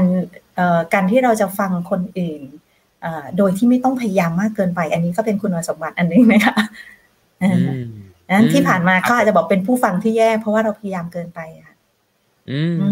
เพราะฉะนั้นอาจจะบอกตัวเองว่าอาจจะเราลองเติมเริ่มต้นใหม่อีกครั้งหนึ่งโดยที่เราไม่ต้องพยายามมากเกินไป แล้วก็ไม่พยายามที่จะไปเปลี่ยนอะไรค่ะ ลองสักสองลองใช้สักข้อหลักการข้อนี้นะคะเออเราไม่ไม่ต้องไม่ต้องคาดหวังว่าตัวเองต้องเป็นอะไรยังไง ไม่ต้องพยายามนะเออแล้วก็ลองไปด้วยใจสบายๆฟังได้ก็ดี ฟังไม่ได้ก็ดี นิสัยเดิมมันจะมาก็แบบรับรู้ แต่มันจะเร็วขึ้นมันจะทันเร็วขึ้น แล้วก็อืมแล้วไม่ต้องแบบพยายามที่จะไปเปลี่ยนแปลงอะไรคนที่อยู่ตรงหน้าอาจจะขอแบบให้เราเริ่มฝึกแบบนี้นะคะ มันก็จะช่วยทำให้พฤติกรรมการฟังของเรามันเปลี่ยนไปแล้วค่ะ ครับช อบคำนี้นะครับว่าไม่พยายามจะเปลี่ยนแปลงเรา เพราะว่านี่ผมสังเกตจากตัวเองว่า ถ้าเกิดว่าผมอยู่ต่อหน้าใครแล้ว ผมสามารถที่จะพูดในแบบที่ผมคิดได้จริง ๆ นะฮะเขาไม่มาตัดสินว่าทำไมคุณโง่แบบนี้ทำไมคุณคิดแบบนั้นวะอะไรเงี้ยนะเราก็รู้สึกว่าเอออยากคุยกับคนคนนี้นะครับ แล้วคุยไปคุยมาเนี่ยไอ้เจ้าสิ่งที่เราคิดสิ่งที่เรารู้สึกเนี่ยมันก็จะค่อยๆหลั่งไหลออกมาเองตามธรรมชาติเลยนะครับทีนี้อยากจะให้พี่ซุยช่วยไกด์คำถามนิดนึงฮะเพราะว่าเราคุยกันเรื่องคำถามใช่ไหมครับว่า ผมชอบที่พี่ซุยบอกว่าทุกคนเนี่ยมีสติปัญญาในตัวเอง แล้วก็มีคำตอบของปัญหาของตัวเองด้วยกันทั้งสิ้นนะฮะแต่ว่าเราเนี่ยอาจจะเป็นผู้ฟังที่ช่วยไกด์คำถาม ให้เขาเนี่ยได้คิดในเหลี่ยมมุมต่างๆเนี่ยฮะพี่ซุยพอจะมีตัวอย่างคำถามไหมฮะว่าเออเนี่ยสมมติเขาปรึกษากับเราเรื่องแบบเนี่ยทะเลาะกับแฟนมา หรือมีปัญหากับแม่อีกแล้วนะฮะหรือเพิ่งสูญเสียอะไรบางอย่างไปเนี่ยนะครับ มันมีพอจะมีคำถามไกด์ให้สักนิดไหมฮะว่าเราจะถามอะไรเขาได้บ้างครับ อืมก็ก็คำถามมันก็จะเป็นอย่างที่ที่คุณเอกพูดไปเมื่อสักครู่ก็ดีมากเลยนะคะอย่างเช่นว่าเออเออช่วงนี้รู้สึกยังไงเนาะเดี๋ยวก็ตอนนี้อะที่แบบกำลังเล่าเรื่องนี้ตอนนี้รู้สึกยังไงบ้าง มีอะไรเกิดขึ้นข้างในใจคุณตอนนี้บ้างนะคะนี่ก็เป็นคำถามที่เป็นการที่แบบเริ่มให้เขาเข้าไปรับรู้โลกภายในตัวเองเนาะเออแล้วก็เขาอาจจะเล่าเรื่องนั้นเรื่องนี้ออกมาอะไรอย่างเงี้ยค่ะเออแล้วก็สิ่งหนึ่งที่เราอาจจะถามได้ก็คือว่าเออแล้วเรื่องนี้มันมีผลกระทบกับเขายังไง ใช่ไหมให้เขาเห็นผลกระทบที่มันเกิดขึ้น บางทีเขาเขาเห็นแต่ปัญหา แต่เขาไม่ได้รู้สึกว่าเรื่องนี้มันมากระทบอะไรเขาบางทีปัญหามันไม่ใช่เป็นปัญหานะ แต่ว่าสิ่งที่เป็นปัญหาคือท่าทีในการที่เขามีอยู่กับปัญหานั้นต่างหากนึกออกไหมคะอันนี้ก็เลยเป็นอันหนึ่งที่ว่าเวลาเราถามถึงผลกระทบอันนั้นเนี่ยมันเป็นโอกาสให้เขาได้กลับไปใคร่ครวญว่าเออเรื่องเกิดเกิดที่เกิดขึ้นมันกระทบอะไรฉันเนาะมันจะได้ให้เห็นว่า อะไรคือปัญหาที่แท้จริงอะ่ะมันไม่เรื่องที่เขาเล่ามันก็อาจจะเป็นตัวตัวนำเข้าเนาะหรือว่าเป็นจุดตั้งต้นของปัญหาเนาะแต่ปัญหาที่แท้จริงก็คือข้างในเราอะเรามีท่าทียังไงต่อปัญหานั้นเนาะอันนี้เป็นสิ่งหนึ่งที่เราอาจจะชวนให้เขาได้กลับมาเห็นนะคะ โดยการตั้งคำถามเนาะเออหรือว่าเวลาเรื่องนี้มันเกิดขึ้นแล้วข้างในคุณเป็นยังไงหรือว่าคุณคิดยังไงเนาะเวลาที่แบบเนี่ยสถานการณ์พอมาถึงตรงเนี้ยเรื่องที่คุณเล่าตรงเนี้ยเออข้างในคุณมันพูดว่ายังไง อย่างเงี้ยค่ะ อันนี้ก็เป็นวิธีหนึ่งที่จะทำให้เรารู้ว่าเขาเขาคิดยังไงเขามีการตัดสินยังไงเขามีความคาดหวังอะไรยังไงนะคะอันนี้ก็เป็นชุดคำถามที่อาจจะใช้ได้นะคะ แล้วก็คำถามที่อาจจะช่วยให้เขาแบบเเห็นเห็นภาพเห็นภาพชัดมากขึ้นเนาะอย่างเช่น โดยเฉพาะเวลาที่แบบเเขาสูญเสียใครสักคนหนึ่งไปอะไรอย่างเงี้ย แล้วเขาก็รู้สึกว่าเขายังทำได้ไม่ดีพออะไรอย่างเงี้ยนะ มันก็อาจจะแบบชวนให้เขาลองแบบว่าเออแล้วถ้าคนคนนั้นเขานั่งอยู่ตรงเนี้ย อืม คิดว่าเขาอยากจะบอกอะไรเราอ่าอันนี้ก็คือเปลี่ยนมุมมองแล้วเห็นไหมคะว่าจากเดิมทีแบบว่า เออเราเราเราโทษตัวเองว่าแบบเราไม่โอเค เราทำได้ไม่ดีพอหรืออะไรอย่างเงี้ย เออกับ พอเราแบบเออ คนคนนั้นเขามานั่งอยู่ตรงเนี้ย อืม แล้วเขารักเรามากด้วยเนาะนี่เขาเขาจะพูดถึงสิ่งที่เราคุยกันเมื่อกี้นี้ไว้ยังไงใช่ไหมเออเขาอาจจะบอกว่า โอ้มันแบบจิ๊บจอยมากเลยทำไมต้องมานั่งเครียดเรื่องพวกนี้นะแล้วเขาอยากเห็นเราเป็นยังไง เออเขาก็คงอยากเห็นเราแบบใช้ชีวิตต่อไปเนาะดูแลตัวเองที่ดี ไม่โทษตัวเอง ไม่ตำหนิไม่ตัดสินตัวเอง อย่างเงี้ยเป็นต้นค่ะ มันก็เป็นการให้เขาได้แบบ เออบางทีเขาเขาตัดสินตัวเองเยอะอะแล้วเขาก็ลืมไปว่าลึกๆแล้วอะนี่เขาก็แบบเนาะมันมันก็อาจจะแบบไม่แฟร์กับตัวเองมากเลยนะเราทำดีตั้งมากมาย แต่เราก็ ตัดสินตัวเองว่าเรายังไม่โอเคอะไรอย่างเงี้ยเออมันเหมือนกับพอเขาได้ยินได้ฟังมุมมองของอีกคนหนึ่งอะค่ะ ที่เป็นคนที่เขา care และคนที่เขารักนี่แหละ แล้วพอได้ยินอย่างนั้นเนี่ยเราก็จะถามเขาต่อนะเออ แล้วพอได้ยินคนคนนั้นเขาพูดแบบนี้แล้วข้างในมันรู้สึกยังไง อืมบางคนก็บอกเออ มันเบามันโล่งขึ้นเพราะรู้สึกว่า เออจริงเนาะอะไรอย่างเงี้ย เออ เราทำดีตั้งมากมาย แต่เราไม่เคยแบบ ไม่เคยชื่นชมตัวเองเลย อะไรอย่างเงี้ย เป็นต้นอย่างเงี้ยเนาะเออ โอ้ชุดคำถามนี้นี่จดใส่ใจไว้เลยนะฮะผมว่าเป็นประโยชน์มากนะครับ อันที่หนึ่งก็คือตอนนี้รู้สึกยังไงอยู่ล่ะนะครับ แล้วผมเคยอ่านหนังสือเกี่ยวกับจิตวิทยาเนี่ยเอ่อนักจิตบำบัดเขาเขาแนะนำคำถามหนึ่งครับ ซึ่งผมเคยลองใช้แล้วมัน work มากเลยครับพี่ซุยเขาบอกว่าคำถามแรกที่เราจะถามเขาเนี่ยคือ ตอนนี้รู้สึกยังไงอยู่ สมมุติเขาบอกว่าก็รู้สึกไม่ค่อยสบายใจเขาให้ถามต่อครับว่า แล้วรู้สึกยังไงที่รู้สึกไม่สบายใจ ไม่สบายใจ ใช่ แล้วผมว่า work มากผมเคยลองใช้ฮะ โอ้โห มันขุดไปได้เรื่อยๆเลยนะครับ ก็คือว่าเออเราอะรู้สึกครับกับไอไอ layer แรกเนี่ยเรารู้ครับว่าเรารู้สึกอะไรอยู่ แต่เราไม่รู้ครับว่าทำไมอะเราถึงรู้สึกแบบนั้น แล้วก็เรารู้สึกยังไงต่อไปด้วย คือบางทีถามต่อไปก็แบบ เออก็รู้สึกว่ามันทำให้เราสับสน อะ อันนี้มันก็เริ่มคลี่คลายนะครับว่า อ๋อ มันมีความรู้สึกที่ซ้อนอยู่ไปอีกนะฮะ เมื่อกี้พี่ซุยพูดถึงคำถามที่ 2 ที่ไกด์นะฮะก็คือว่า แล้วณนะตอนนี้เลยล่ะ ตอนที่คุณกำลังเล่าอยู่เนี่ยคุณรู้สึกอะไรนะฮะเพราะบางทีความรู้สึกมันก็เปลี่ยนไปเรื่อยๆนะครับอันที่ 3 ก็คือว่าแล้วมันมีผลกระทบยังไงกับตัวคุณบ้างล่ะนะครับ แล้วก็ถัดจากนั้นก็อาจจะถามได้ว่า แล้วคุณคิดยังไงอยู่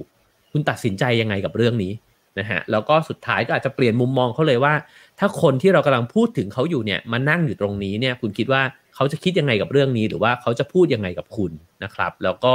คุณรู้สึกยังไงบ้างที่เขาคิดแบบนั้นนะฮะ จริง ๆ แล้วคำถามเหล่านี้เนี่ยผมคิดว่ามีข้อสังเกตอย่างหนึ่งนะครับที่อยากจะไฮไลท์ไว้ก็คือว่าจะเห็นเลยว่าถ้ามันมีบทสนทนาแบบนี้เกิดขึ้นเนี่ยคนเล่าเนี่ยจะรู้สึกอยากจะเล่าต่อ เพราะคนคนนี้สนใจเขาจริง ๆ ว่าเขากำลังรู้สึกแล้วก็คิดอะไรอยู่นะฮะแล้วมันไม่ได้มีคำแนะนำเลยนะครับ มันมีเพียงแค่ฉันอยากจะรู้ว่าคุณเป็นยังไงอยู่เท่านั้นเองนะครับ ทีนี้เมื่อกี้มีคุณผู้ฟังเนี่ยถามมาครับว่า แล้วมีทั้งสองมุมเลยนะฮะ คือถ้าเกิดว่าเราเป็นคนที่ไปเหมือนกับว่าอยากจะปรึกษาเพื่อนนะครับ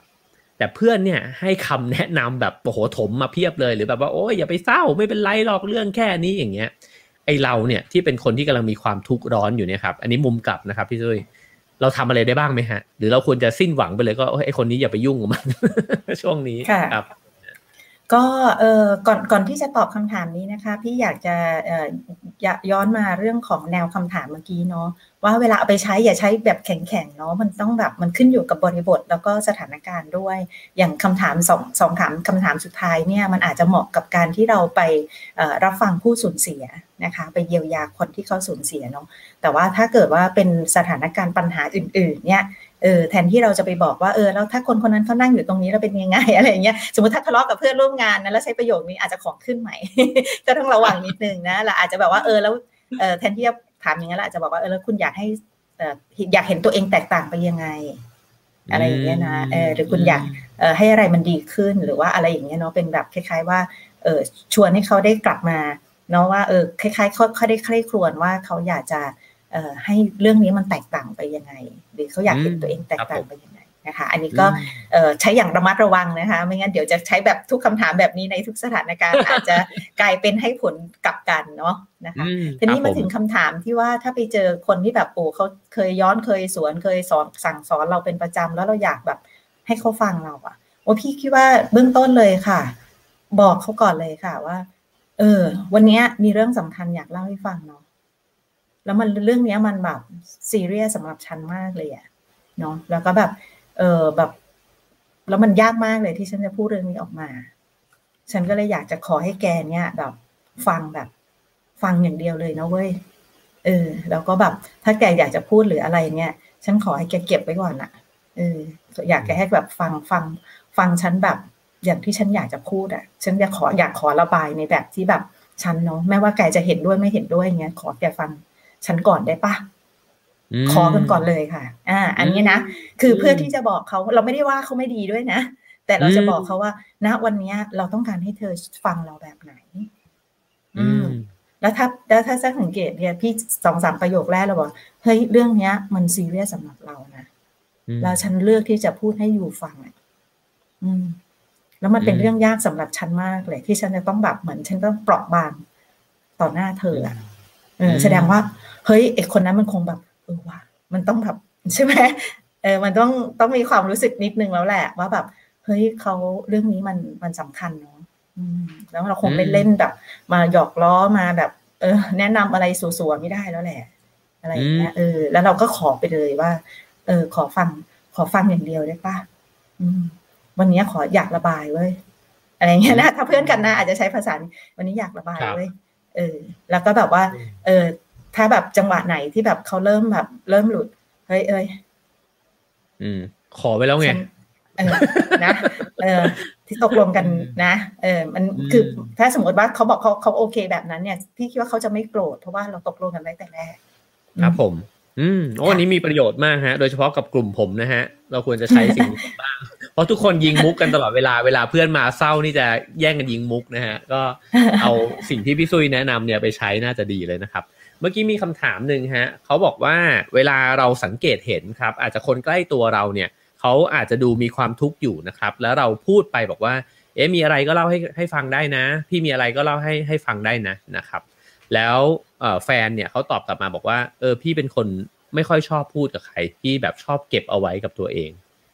แต่ว่าตัวผู้ฟังเองเนี่ยก็มีความรู้สึกว่าปรารถนาดีครับ อยากจะช่วยเยียวยาเนี่ย พี่ซุยมีคำแนะนํำไหมครับ ค่ะ ก็เออจริง ๆ การที่การที่เราจะสร้างความเชื่อมโยงกับกับคนตรงหน้าเราอีกอันหนึ่งอันนี้ค่ะ ก็สำคัญมากเลยค่ะ ว่าคือการที่อนุญาตให้เขาเป็นเขาเนาะก็คือสำหรับว่า โอเค ถ้าเขาบอกว่า เออเขาแบบเขาชอบที่จะเก็บไว้กับตัวเอง เออ เราก็แบบไม่ต้องไปเล้าหรือนะถ้าการการไปเล้าหรือแม้จะเป็นความปรารถนาดีเนี่ย แสดงว่าเราเริ่มเอาตัวเราเองเนี่ย เข้าไปจัดกการคนที่อยู่ตรงหน้าแล้วเนาะ นึกออกไหมบอกว่า เฮ้ย แกอย่าเก็บไว้ด้ หรือว่าเฮ้ยมันแบบเธอเก็บไว้มันก็ไม่มีอะไรดีขึ้นหรอกเล่าเล่าออกมามันจะได้ดีขึ้น นี่คือเรียกเล้าหรือเนาะแต่อีกคนก็รู้สึกว่าเฮ้ยฉันอยากจะอยู่เงียบๆอะ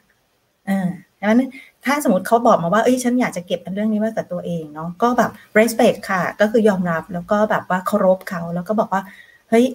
เออเออโอเคนะ เราก็เราเออเหมือนรับรับรู้เนาะแล้วก็จะบอกว่าเออโอเค เราเข้าใจว่าบางเรื่องก็อยากจะมีเวลาค่อยๆคิดเนาะค่อยๆทบทวนส่วนตัวอะไรเงี้ย แต่ถ้าอยากจะเล่าให้เราเมื่อไหร่ เราอยู่ตรงนี้นะ อืมอ่าหรือบอกว่า เอ้ย ถ้าถ้าอยากคุยเรื่องนี้เมื่อไหร่ เธอรู้ใช่ไหมว่าโทรหาเราได้ตลอดเวลา อืมอืมคือให้ให้พื้นที่เขาให้สเปซเขาอะที่เขาจะได้ได้เป็นแบบของเขาเอง แล้วด้วยประโยคแบบนี้ที่เขารู้สึกว่าเฮ้ยเราเลสเ c คเขาจริงๆอะอันนี้ไม่ใช่แบบทำแบบแค่เป็นพิธีกรรมนะแต่ว่าเอ้ยเราเลสเ c คจริง ๆ ว่าเฮ้ยเขาก็มีสิทธิ์เนาะที่เขาอยากจะดูแลปัญหาเขาในแบบของเขาอะเราแค่แบบให้อินโฟเมชันนะว่ายูมี another choice คือยูมีทางคุณมีอีกทางเลือกหนึ่งเนาะก็คือว่าถ้าเกิดคุณอยากคุยฉันอยู่ตรงนี้ ฉันยินดีรับฟังอะไรอย่างเงี้ยค่ะ อันนี้ก็ทำให้เขาเก็บข้อมูลไปแล้วค่ะว่าเออถ้ามาถึงจุดที่เขารู้สึกเขาอยากเล่าให้ใครเขาจะนึกถึงเรา อืมค่ะครับโอ้ฟังพี่พี่ซุยตอบคำถามมาสองคำถามนี้ ผมว่ามันมีความรู้สึกหนึ่งว่า เรามักจะบอกว่าเวลาเป็นเพื่อนกันเนี่ย ให้จริงใจต่อกัน แต่จริงใจในแบบที่พี่ซุยตอบเนี่ยเฮ้ยมันเป็นอีกมิติหนึ่งเลยนะฮะ ก็คือว่าเราบอกกันตรงๆเลยว่า วันนี้ฉันอยากจะ บ่นให้ฟังน่ะ และฉันก็ยังไม่ต้องการคำแนะนำอันนี้ก็จริงใจนะฮะ แต่ว่ามันเป็นการทำให้เพื่อนเนี่ยรู้ความต้องการของเราด้วยนะฮะ และอันที่สองเนี่ยก็คือว่าเคารพเพื่อนนะฮะ เวลาที่เขาบอกว่าเออไม่เอาเรื่องนี้ไม่ได้อยากเล่าให้ใครฟังนะครับ ก็ไม่จำเป็นจะต้องเป็นผู้พิเศษใด ๆ ที่จะไปแก้ปัญหานะครับ แต่ว่าให้เกียรติเขาจริง ๆนะครับ แล้วก็โอ้ผมชอบมากเลยที่บอกว่าเออแต่ถ้าอยากเล่าเมื่อไหร่เราก็อยู่ตรงนี้นะนะครับ ก็อันนี้ก็น่าจะเป็นประโยชน์มากนะฮะ ต่อเนื่องครับ มีคุณฝ้ายนะฮะถามมาบอกว่าถ้าเราเนี่ยอยากจะเยียวยาเพื่อนที่คิดลบนะฮะให้เขาเนี่ยหันกลับมาเห็นสิ่งที่สวยงามในชีวิตนะครับ เพราะว่าเพื่อนกำลังท้อแท้ในชีวิตและการงาน แล้วก็อาจจะกำลังคิดสั้นอยู่นะครับ พี่ซุยแนะนำว่ายังไงครับเออพี่คิดว่ามันอาจจะยากมากเลยค่ะสำหรับใครบางคนที่เขาเเป็นคนคิดลบเนาะที่เขาจะมองเห็นสิ่งที่ดีงามในตัวเขาหรืออะไรอย่างเงี้ยค่ะ นะคะ ก็พี่คิดว่าบางทีก็ใช้เอาเรื่องง่ายๆ ใกล้ ๆ ตัวก็ได้ค่ะ อย่างสมมุติเวลาที่แบบเออพี่พี่อย่างอย่างที่พี่เล่าให้ฟังนะว่าเรามีร้านรับฝากความเศร้าเนาะแล้วก็วันว่าเขามาเจอเราเนี่ยค่ะเออแค่เขาพาตัวเองเดินมาหาเราเนี่ย มันต้องใช้ความกล้าหาญอย่างมากเนาะอันเนี้ยโอ้เรา เราเราเอาตรงนี้มามาเป็นเรื่องบุกเรื่องดีงาม เรื่องบวกบวกใกล้ตัวเขาได้เลยว่าโอ้ขอบคุณมากเลยที่วันนี้เขาพาตัวเองมาอยู่ตรงนี้ มันต้องใช้ความกล้าหาญมากเลยนะ ที่คุณจะลุกขึ้นมาแต่งตัวขับรถแล้วก็เดินมา แล้วก็มาบอกว่าอะไรเกิดขึ้นกับชีวิตของคุณ เราขอบคุณตรงนั้นมากเลย แล้วก็รู้สึกชื่นชมในตัวเขาเนี่ยเห็นไหมคะว่าแบบคือเอาสถานการณ์ตรงหน้าเลยก็ได้ที่เราเห็นนะเออแล้วก็ทำให้เขารู้สึกว่า เฮ้ยมันเนี่ยมันเป็นแบบเนาะมันก็เป็นเรื่องบวกบวกหรือว่าเป็นเมล็ดพันธุ์ที่แบบดีงามที่มันค่อยๆ เติมเข้าไปในตัวเขาอะเขาก็อาจจะรู้สึกว่าเออไม่เคยมีใครบอกเขาแบบนี้เลยอะไรอย่างเงี้ยนะเออ แต่เขาก็เออว่ะจริงๆนะสำหรับคนที่เขาป่วยเป็นซึมเศร้า หรือคนเขามีเรื่องเรื่องแย่ๆอยู่ในตัวเขาอะบางคนเขาอยากจะนอนจมอยู่กับปัญหานั้นอะแต่ว่ามีมีมีบางคนที่เขาก็ลุกขึ้นมาเนาะนั่นแสดงว่าเขาอยากจะดีขึ้นอะ อืมเราก็ใช้ตรงนี้ค่ะ ให้เป็นประโยชน์ค่ะ แล้วก็บอกว่าโอ้แบบเราเห็นความความความตั้งใจเนาะที่อยากจะดีขึ้นของคุณเนาะรู้สึกว่าคุณเป็นคนที่รักตัวเองมาก ๆเลยนะแล้วเราก็ขอบคุณที่คุณยังรักตัวเองมากพอที่จะมาหาเราแล้วก็เล่าเรื่องนี้ให้เราฟัง อืมมันเปลี่ยนเปลี่ยนเปลี่ยนมุมไปเลยค่ะ เพราะว่าเขาไม่เขาไม่เห็นจริงค่ะ เวลาที่เขาอยู่ในความเศร้าเขาไม่เห็นอะไรเลยที่มันจะแบบ มันจะโลกมันจะสว่างสวัยมันจะดีงามจะอะไรเงี้ยเขาไม่เห็นค่ะบางทีเราอาจจะช่วยสะท้อนให้เขาเห็น แล้วก็ช่วยเขารับรู้ว่ามันมีสิ่งนั้นอยู่อะไรเงี้ยเขาอาจจะเออเนาะอืม แล้วก็แล้วก็อาจจะช่วยแบบย้ำให้เขาเห็นแล้วมันเป็นยังไงที่ได้เห็นว่าเราเราเองก็รักตัวเองด้วยนะข้างในมันจะสว่างขึ้นนิดนึงจากที่มันหม่นหม่นเทาๆอะไรอย่างเงี้ยนะคะเพราะว่ามุมนี้ค่ะจะไม่เคยได้แบบ เออ ได้ลดน้ำให้ตัวเองอะ อืมครับผมขอบคุณครับพี่ซุยครับ มีคำถามเพียบเลยนะฮะ สามารถพิมพ์เข้ามาได้เรื่อยๆนะครับ เดี๋ยวทางเจ้าหน้าที่ของเรานะครับ ที่ชื่อชิงชิงนะฮะจะทำการคัดกรองคำถามนะฮะมาให้ผมถามพี่ซุยต่อ ผมขอถามพี่ซุยต่ออีกนิดนึงครับว่าจากที่พี่ซุยทำงานมาเนี่ยฮะประสบการณ์ก็เยอะมากเลยอ๋อได้ได้มีการเยียวยานะฮะหรือว่ามีโมเมนต์ที่รู้สึกประทับใจ หรือว่าเห็นการคลี่คลายเนี่ยของผู้คนที่ เปลี่ยนไปจากการฟังเนี่ยยังไงบ้างไหมครับ อาจจะลองเล่าให้ฟังสักตัวอย่างสองตัวอย่างครับ เผื่อจะเห็นภาพมากขึ้น อืม ก็ก็มีเยอะค่ะ ก็แบบอย่างอย่างคนทุกวันนี้ค่ะนี่คิดว่าก็จะมีแบบเอ่อเรื่องราวที่มันเป็นความทุกข์ความกังวล ความไม่สบายใจแล้วก็บอกใครไม่ได้เนาะเอออย่างวันก่อนเนี่ยพี่ก็เจอน้องคนหนึ่งเนี่ย อายุประมาณ 30 ต้นๆเนาะที่ต้องแบบว่าทั้งเรียนต่อ เราก็ต้องหาเงินดูแลครอบครัว เราก็แบบเพิ่งเลิกกับแฟน เราก็แบบรู้สึกว่าไม่มีแบบเพื่อนร่วมงานไม่มีใครที่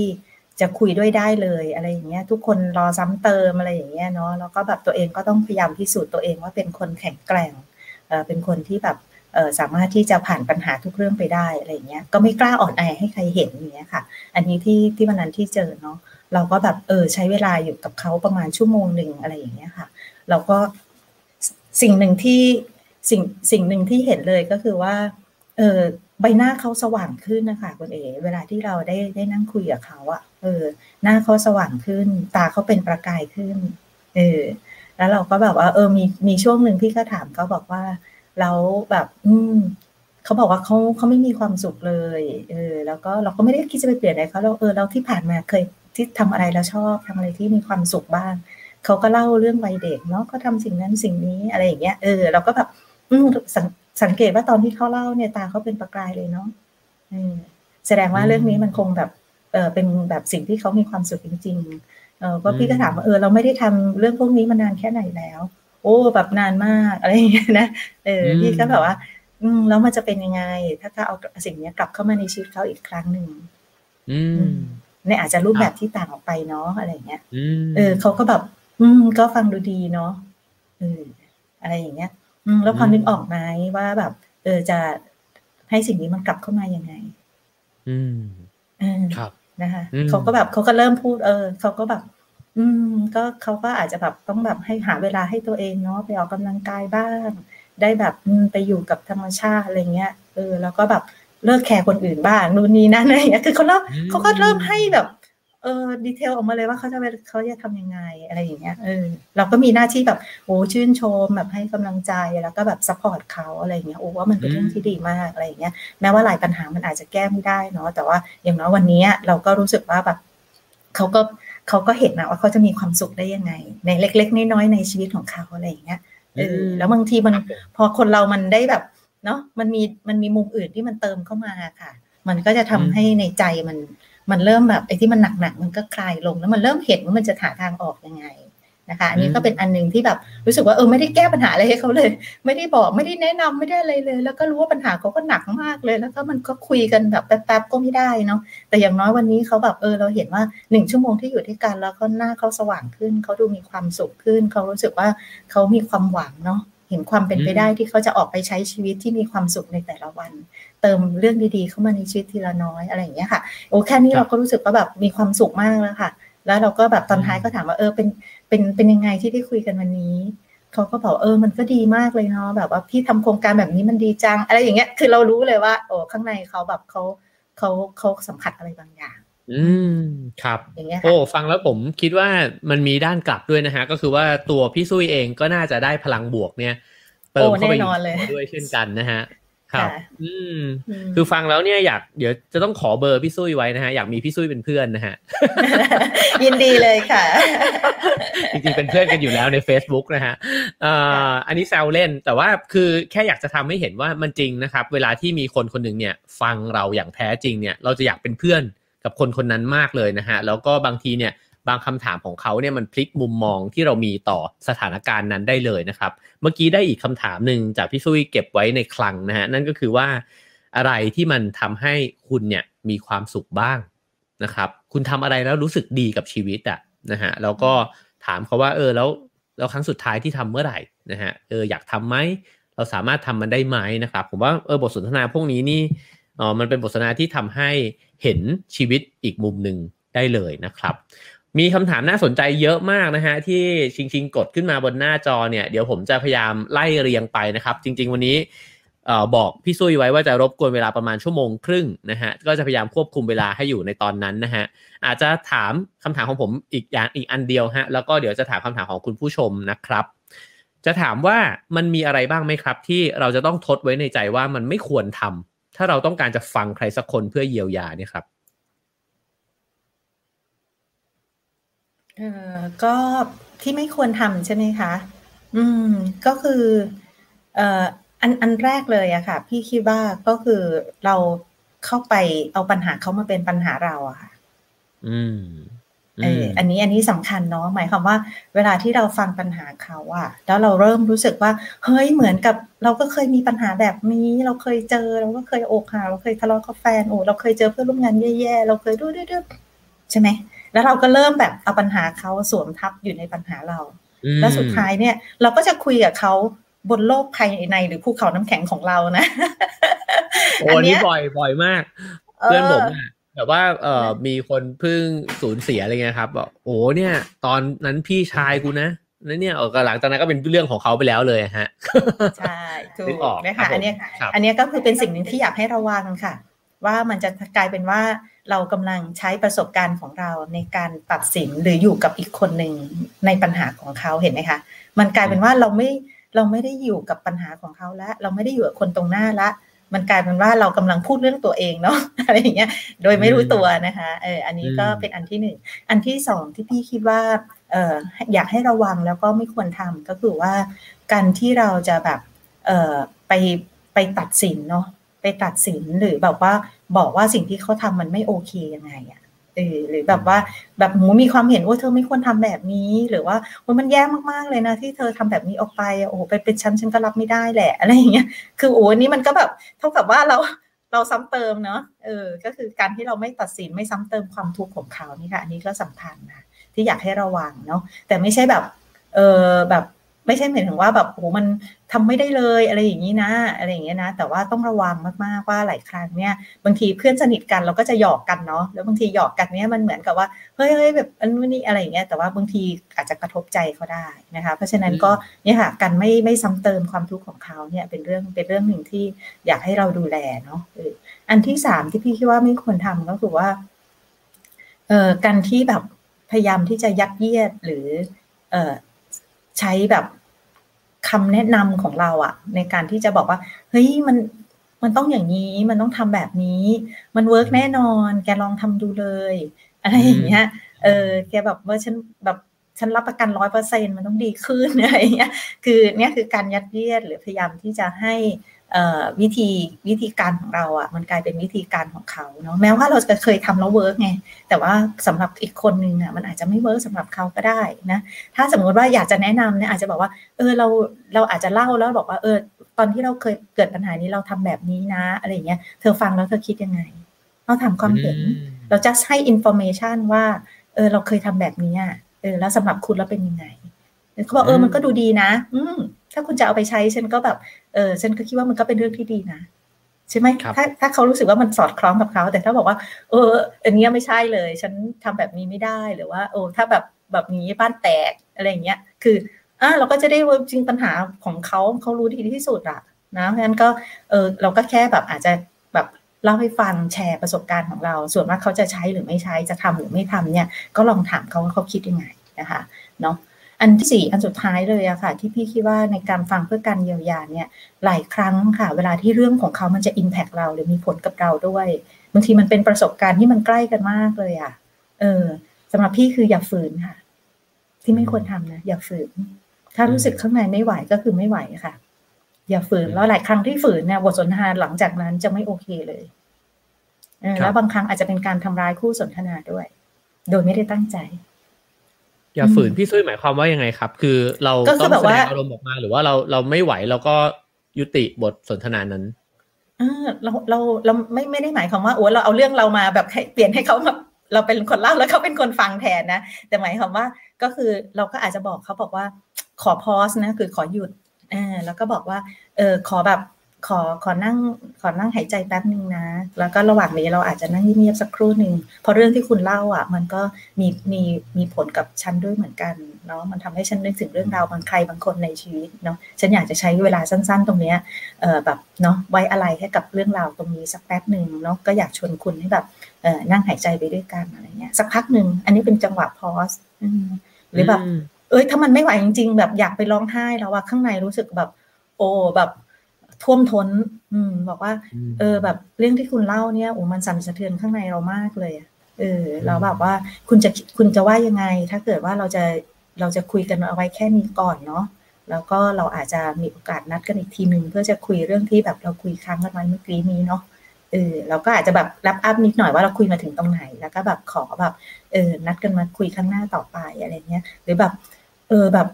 นะเออรู้สึกว่าแบบว่าต้องการเวลานอกอะเออมันเหมือนกับสำหรับฉันแล้วมันอาจจะยากที่จะฟังคุณต่อไป เพราะเรื่องที่คุณเล่าเนี้ยมันก็มีผลกระทบกับฉัน แต่ว่ามันก็ไม่ได้ความผิดของคุณนะเออแล้วก็ขอบคุณมากที่คุณทำให้ฉันรู้ว่าเรื่องเนี้ยสำสำหรับฉันมันก็สำคัญเหมือนกัน อืม แล้วเราก็อาจจะแบบ เออไปเบรกกันอะอะไรอย่างนี้นะเออ แล้วก็อาจจะเสนอเขาก็ได้ว่า เออ แล้วแบบมันจะเป็นยังไงถ้าเราแบบว่าลองใช้เวลาสักชั่วโมงหนึ่งต่างคนต่างแยกย้ายกันไปแบบ เออ ไปทำอะไรส่วนตัวแล้วเดี๋ยวเรากลับเข้ามาเจอกันอีกครั้งหนึ่งก็ได้นะเออหรือกระทั่งว่าแบบสมมติถ้าเราเจอเจอหน้ากันอยู่แล้วอะไรอย่างเงี้ยเออเราก็อาจจะแบบเออเราไปพักดื่มกันแฟกันสักพักหนึ่งเนาะแล้วเดี๋ยวเราค่อยกลับมาคุยกันต่ออะไรเงี้ยก็ได้นะคะอันนี้ก็เป็น หาจะเรียกหาจังหวะให้ตัวเองกลับไปเคลียร์ตัวเองได้ อาจจะเข้าห้องน้ำไปร้องไห้ให้หนำใจ หรือว่าแบบกลับมารับรู้ว่าอะไรมันเกิดขึ้นข้างในเราอะไรเงี้ยหรือแล้วก็อาจจะยังไม่ได้แบบเข้าไปสำรวจนะแล้วก็บอกตัวเองว่าโอเคฉันรู้แล้วนะว่าเรื่องนี้เป็นประเด็น ขอเอาวางไว้ก่อนนะ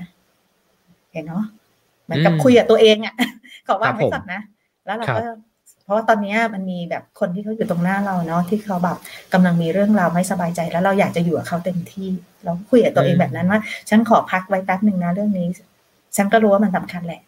ก็เจรจากับตัวเองค่ะ คุยกับตัวเอง แล้วก็ค่อยค่อยกลับไปเผชิญหน้ากับคู่สนทนาต่อค่ะ ครับผมจริงๆ วันนี้ฟังพี่ซุยมาเนี่ยผมได้คำหนึ่งนะฮะที่มันผุดขึ้นมาระหว่างฟังก็คือว่าจริง ๆ แล้วเนี่ยในระหว่างสนทนากันเนี่ยมีอะไรก็บอกกันได้ นะฮะคือบอกได้ตั้งแต่วัตถุประสงค์เลย บอกได้ว่าเออฉันเนี่ยจริง ๆอยู่ในฐานะของผู้ฟังอยู่เนี่ยเอ้ยแต่บางเรื่องมันสะกิดฉันเหมือนกันว่ะก็บอกกันได้นะฮะผมว่าในพื้นที่ที่มันปลอดภัยจริงๆเนี่ยมันสามารถพูดคุยกันได้หมดนะครับแล้วก็บอกเล่าความรู้สึกของตัวเองที่มันเกิดขึ้นณปัจจุบันเนี่ยได้ด้วยเหมือนกันนะครับ เมื่อกี้พี่ซุยพูดถึง 4 ข้อนะครับที่ไม่ควรทำในการฟังเพื่อเยียวยานะฮะหนึ่งก็คือเอาปัญหา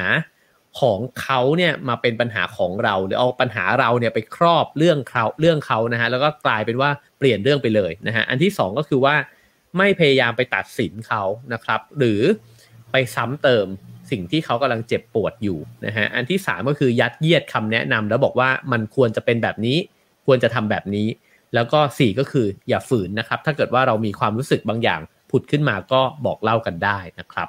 โอเค ผมขออนุญาตถามอาจจะอีกสัก สามสี่คำถามนะครับ แล้วก็จริง ๆ เดี๋ยวเราจะมี part ตรวจการบ้านกันด้วยนะฮะอาจจะกระชับนิดนึงครับ แต่ว่าคิดว่าเป็นคำถามที่น่าสนใจฮะ เมื่อกี้มีคนนึงเขาถามว่า ถ้าเกิดว่าเราเจอคนที่เป็น toxic ฮะ คนที่แบบ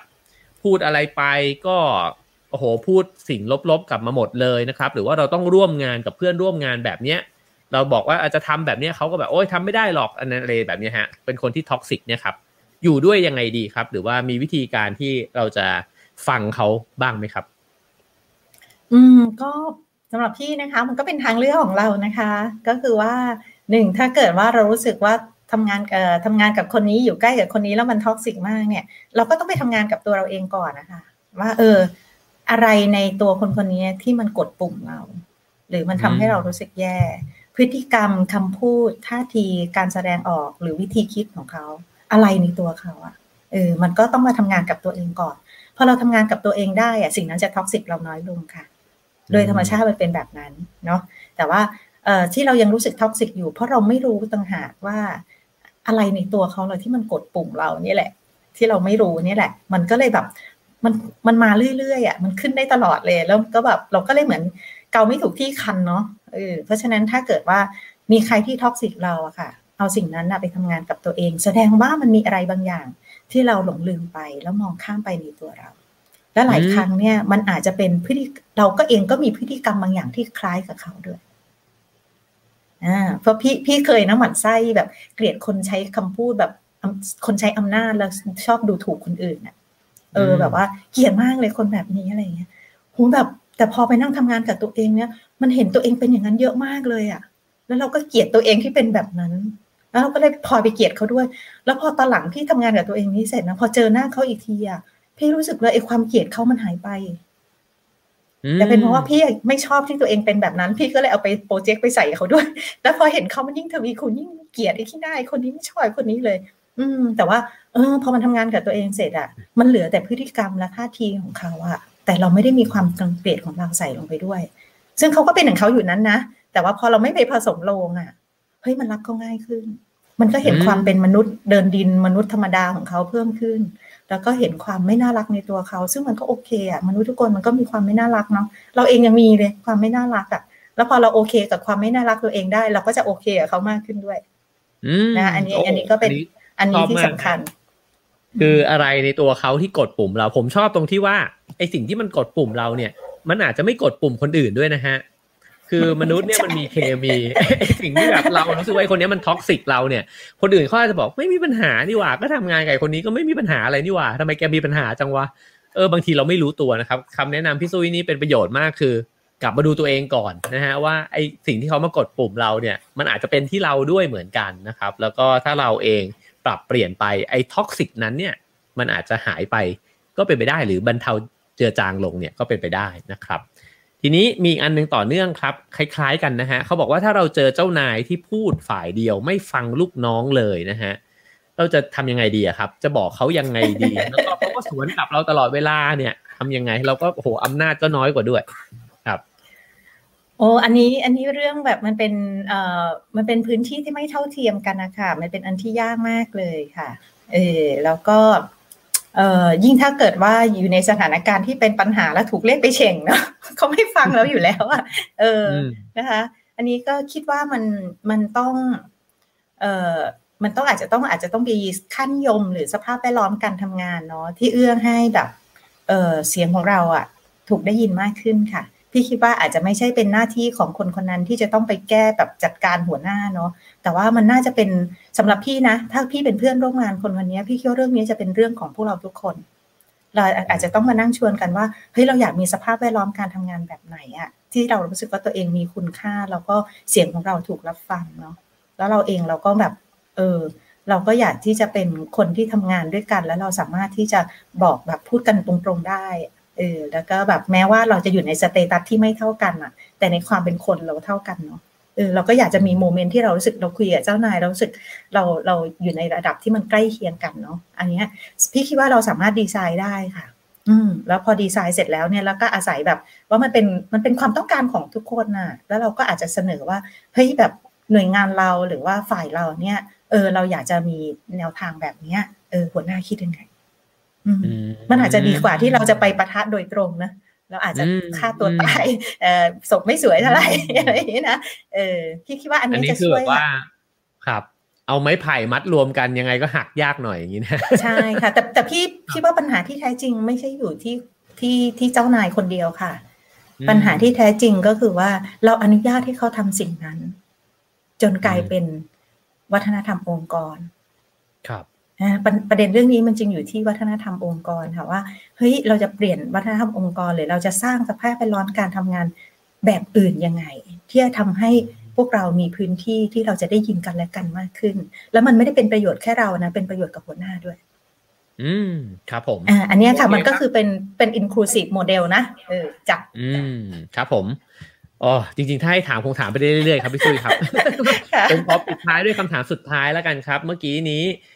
มีคุณผู้ฟังที่ฟังคำตอบพี่ซุยนะครับ แล้วก็อยากจะลองไปทำดูที่พี่ซุยใช้คำว่าลองกลับไปทำงานกับตัวเองดูนะฮะว่ามี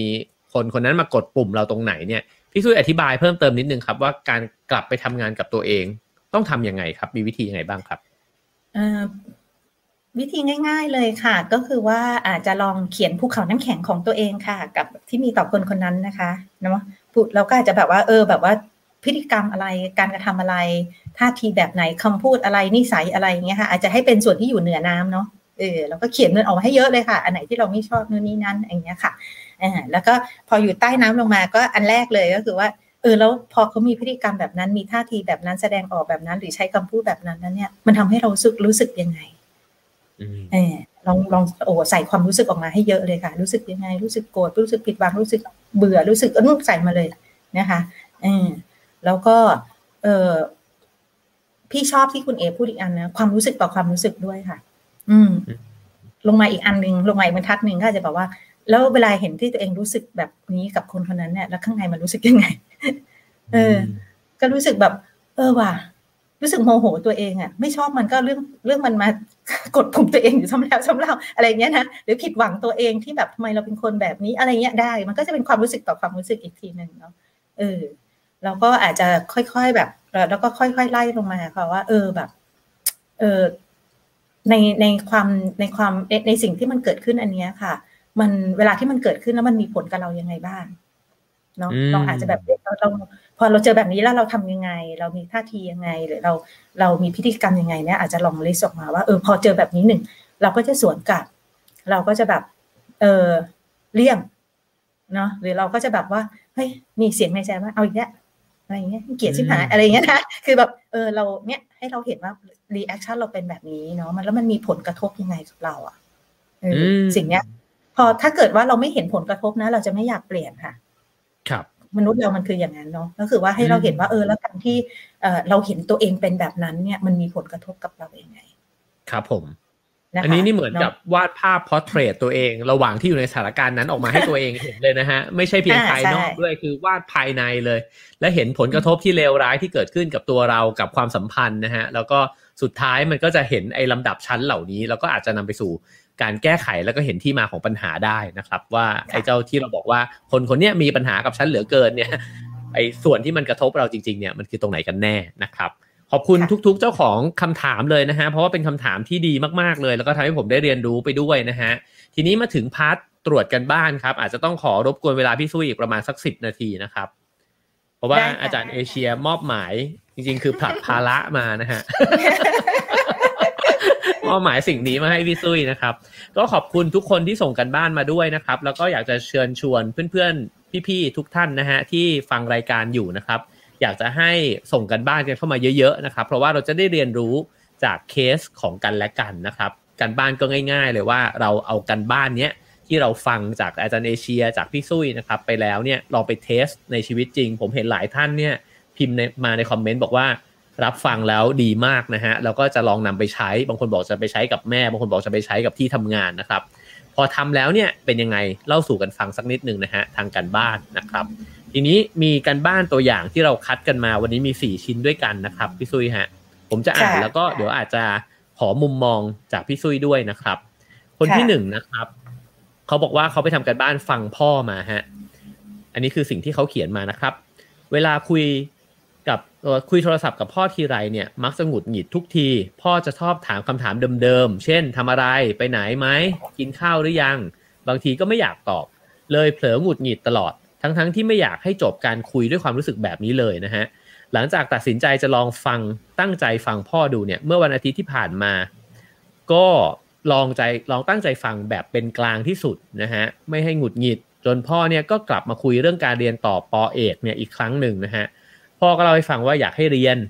แต่เคยปฏิเสธไปทุกครั้งว่าไม่อยากเรียนแล้วนะครับบทสนทนาก็ดำเนินไปเรื่อยๆนะฮะโดยที่เราไม่มีการขัดแต่อย่างใด ฟังอย่างตั้งใจ ไม่อารมณ์เสีย พ่อก็เล่าว่าทำไมเขาถึงอยากให้เรียนปอเอก อยู่ๆพ่อก็ร้องไห้ออกมา ตั้งแต่เกิดมาไม่เคยเห็นพ่อร้องไห้เลย พ่อบอกกับเราว่าภูมิใจในตัวเรามากๆ ตั้งใจเรียนนะ ไม่ทำให้พ่อผิดหวังเลยนะครับ สุดท้ายเราก็ฟังเขาจนจบนะฮะ ได้รู้ถึงความรู้สึกที่พ่อมีต่อตัวเรา ซึ่งในตรงนี้เราไม่เคยรู้สึกภูมิใจในตัวเองมากนัก เราเคยหลงลืมมาตลอดว่าเราทำอะไรที่น่าภูมิใจแบบนี้ด้วยเหรอ เหมือนเป็นการเตือนตัวเอง ในวันที่รู้สึกไม่ประสบความสำเร็จอะไรสักอย่างในวัยนี้ กลับมีสิ่งนี้ที่พ่อพูด การเป็นเราที่ผ่านมาเนี่ย ก็เป็นสิ่งที่เราทำสำเร็จแล้วอืมครับ โอ้ฟังแล้วชื่นชมมากเลยค่ะ รู้สึกว่ามันเป็นประสบการณ์ที่อยากจะร่วมเฉลิมฉลองกับแบบคนที่ส่งกันบ้านด้วยนะคะช่วยรู้สึกว่าเวลาที่เราจะเปลี่ยนแปลงอะไรสักอย่างหนึ่งอะค่ะเออถ้าไม่ลงมือทำอะ อืม ไม่เปลี่ยนหรอก แล้วก็ไม่มีใครมาบอกให้เราเปลี่ยนได้ ถ้าเราไม่อยากเปลี่ยนเองงั้นกรณีกันบ้านอันนี้ยอมรับเลยว่า แสดงว่าข้างในเขาว่าเออเขาก็อยากจะอยากจะมีความเชื่อมเดิมกับพ่อที่มันต่างออกไปเนาะแล้วเขาก็ได้เริ่มลองทำเล็ก นะคะ ซึ่งพี่คิดว่ามันให้ผลที่ยิ่งใหญ่มากๆ ใช่ไหมเพียงแค่เราฟังเขาโดยไม่ตัดสินอะแล้วก็ฟังเขาจริง ๆอะมันสุดท้ายเนี่ยโหมันนำความรักเนาะความแบบภาคภูมิใจ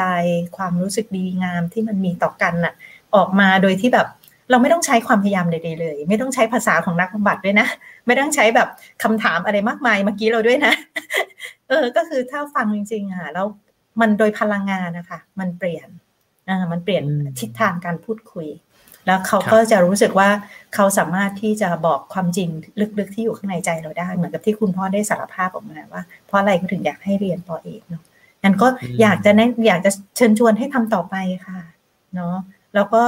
ถ้าเกิดอยากจะทำมากกว่านี้ก็อาจจะลองแบบว่าเออลองเอมพัตตีเนาะหรือว่าให้ความเข้าใจพ่อเพิ่มขึ้นนะคะ เวลาที่แบบเขาพูดอะไรแบบเนี้ยเราก็อาจจะแบบว่าอืมแบบ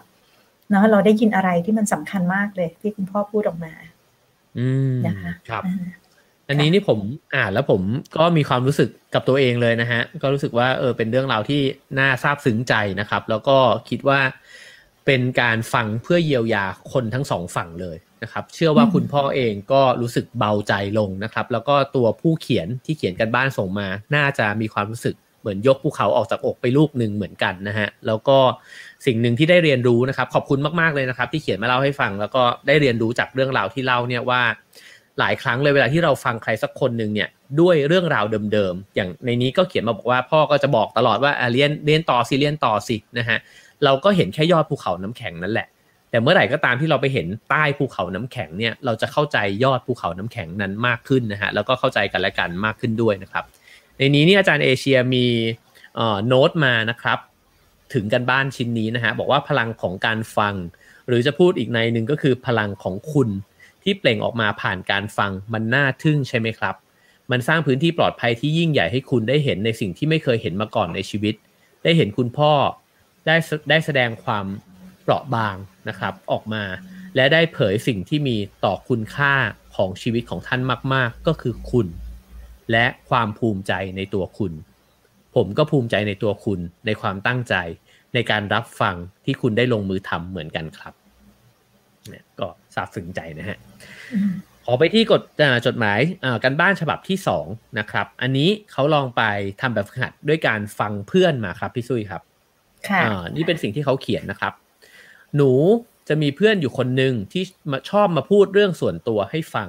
ไม่ว่าจะเป็นเรื่องงาน เวลาอกหักหรือมีปัญหาในครอบครัวมันก็จะมาเล่าให้ฟังอยู่บ่อยๆ แล้วเมื่อก่อนเวลาที่มันเล่าอะไรไปปุ๊บ ด้วยการที่เราเห็นว่าเราหวังดี เราก็จะเอาความคิดของตัวเองอธิบายให้เพื่อนฟัง พยายามจะช่วยแก้ไขสถานการณ์ที่มันพบนะฮะแต่แล้วหลังจากที่มาฟังพี่นิ้วกลมและอาจารย์ในวันเสาร์ที่ผ่านมา เลยนึกขึ้นได้ว่าสิ่งที่เราเป็นที่ผ่านมามันไม่ใช่การช่วยเหลือเพื่อนเลย แต่กลับกลายเป็นการเอาความคิดของตัวเองไปอธิบายให้เพื่อน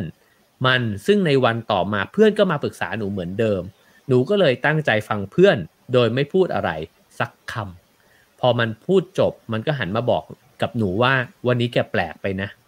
ปกติแทนที่มึงฟังกู ก็เป็นกูต้องฟังมึง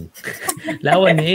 กูพูดไปทั้งหมดเนี่ยกูโคตรสบายใจเลย หนูก็เลยถือโอกาสถามเพื่อนไปเลยว่า เมื่อก่อนรู้สึกยังไง ที่กูแสดงความคิดเห็นหรือบอกมึงไปอย่างนั้น เพื่อนหนูบอกว่าก็ไม่รู้สิ เพราะแกแสดงความคิดเห็น ฉันก็เลยไม่รู้จะพูดอะไรต่อ กลับกลายเป็นว่าเป็นคนฟังแกแทน แทนที่แกจะฟังฉันนะฮะพอพูดมาถึงตรงนี้ก็มีความหัวเราะในใจนิดๆแถมความรู้สึกผิดเข้าไปอีกนิดหน่อย กลับกลายเป็นว่าสิ่งที่เราหวังดีกับเพื่อนเป็นการทำร้ายความรู้สึกของเพื่อนซะงั้น บางทีการที่เราตั้งใจรับฟังบางคน ก็ไม่จำเป็นต้องแสดงความคิดเห็น แค่นั่งฟังเฉยๆไม่ต้องให้ข้อคิดหรืออะไรกับเขา เพราะเวลาที่เขาพูดออกมาให้หมดเนี่ย เขาจะรู้เองว่าเขาควรจะทำยังไง ครับค่ะ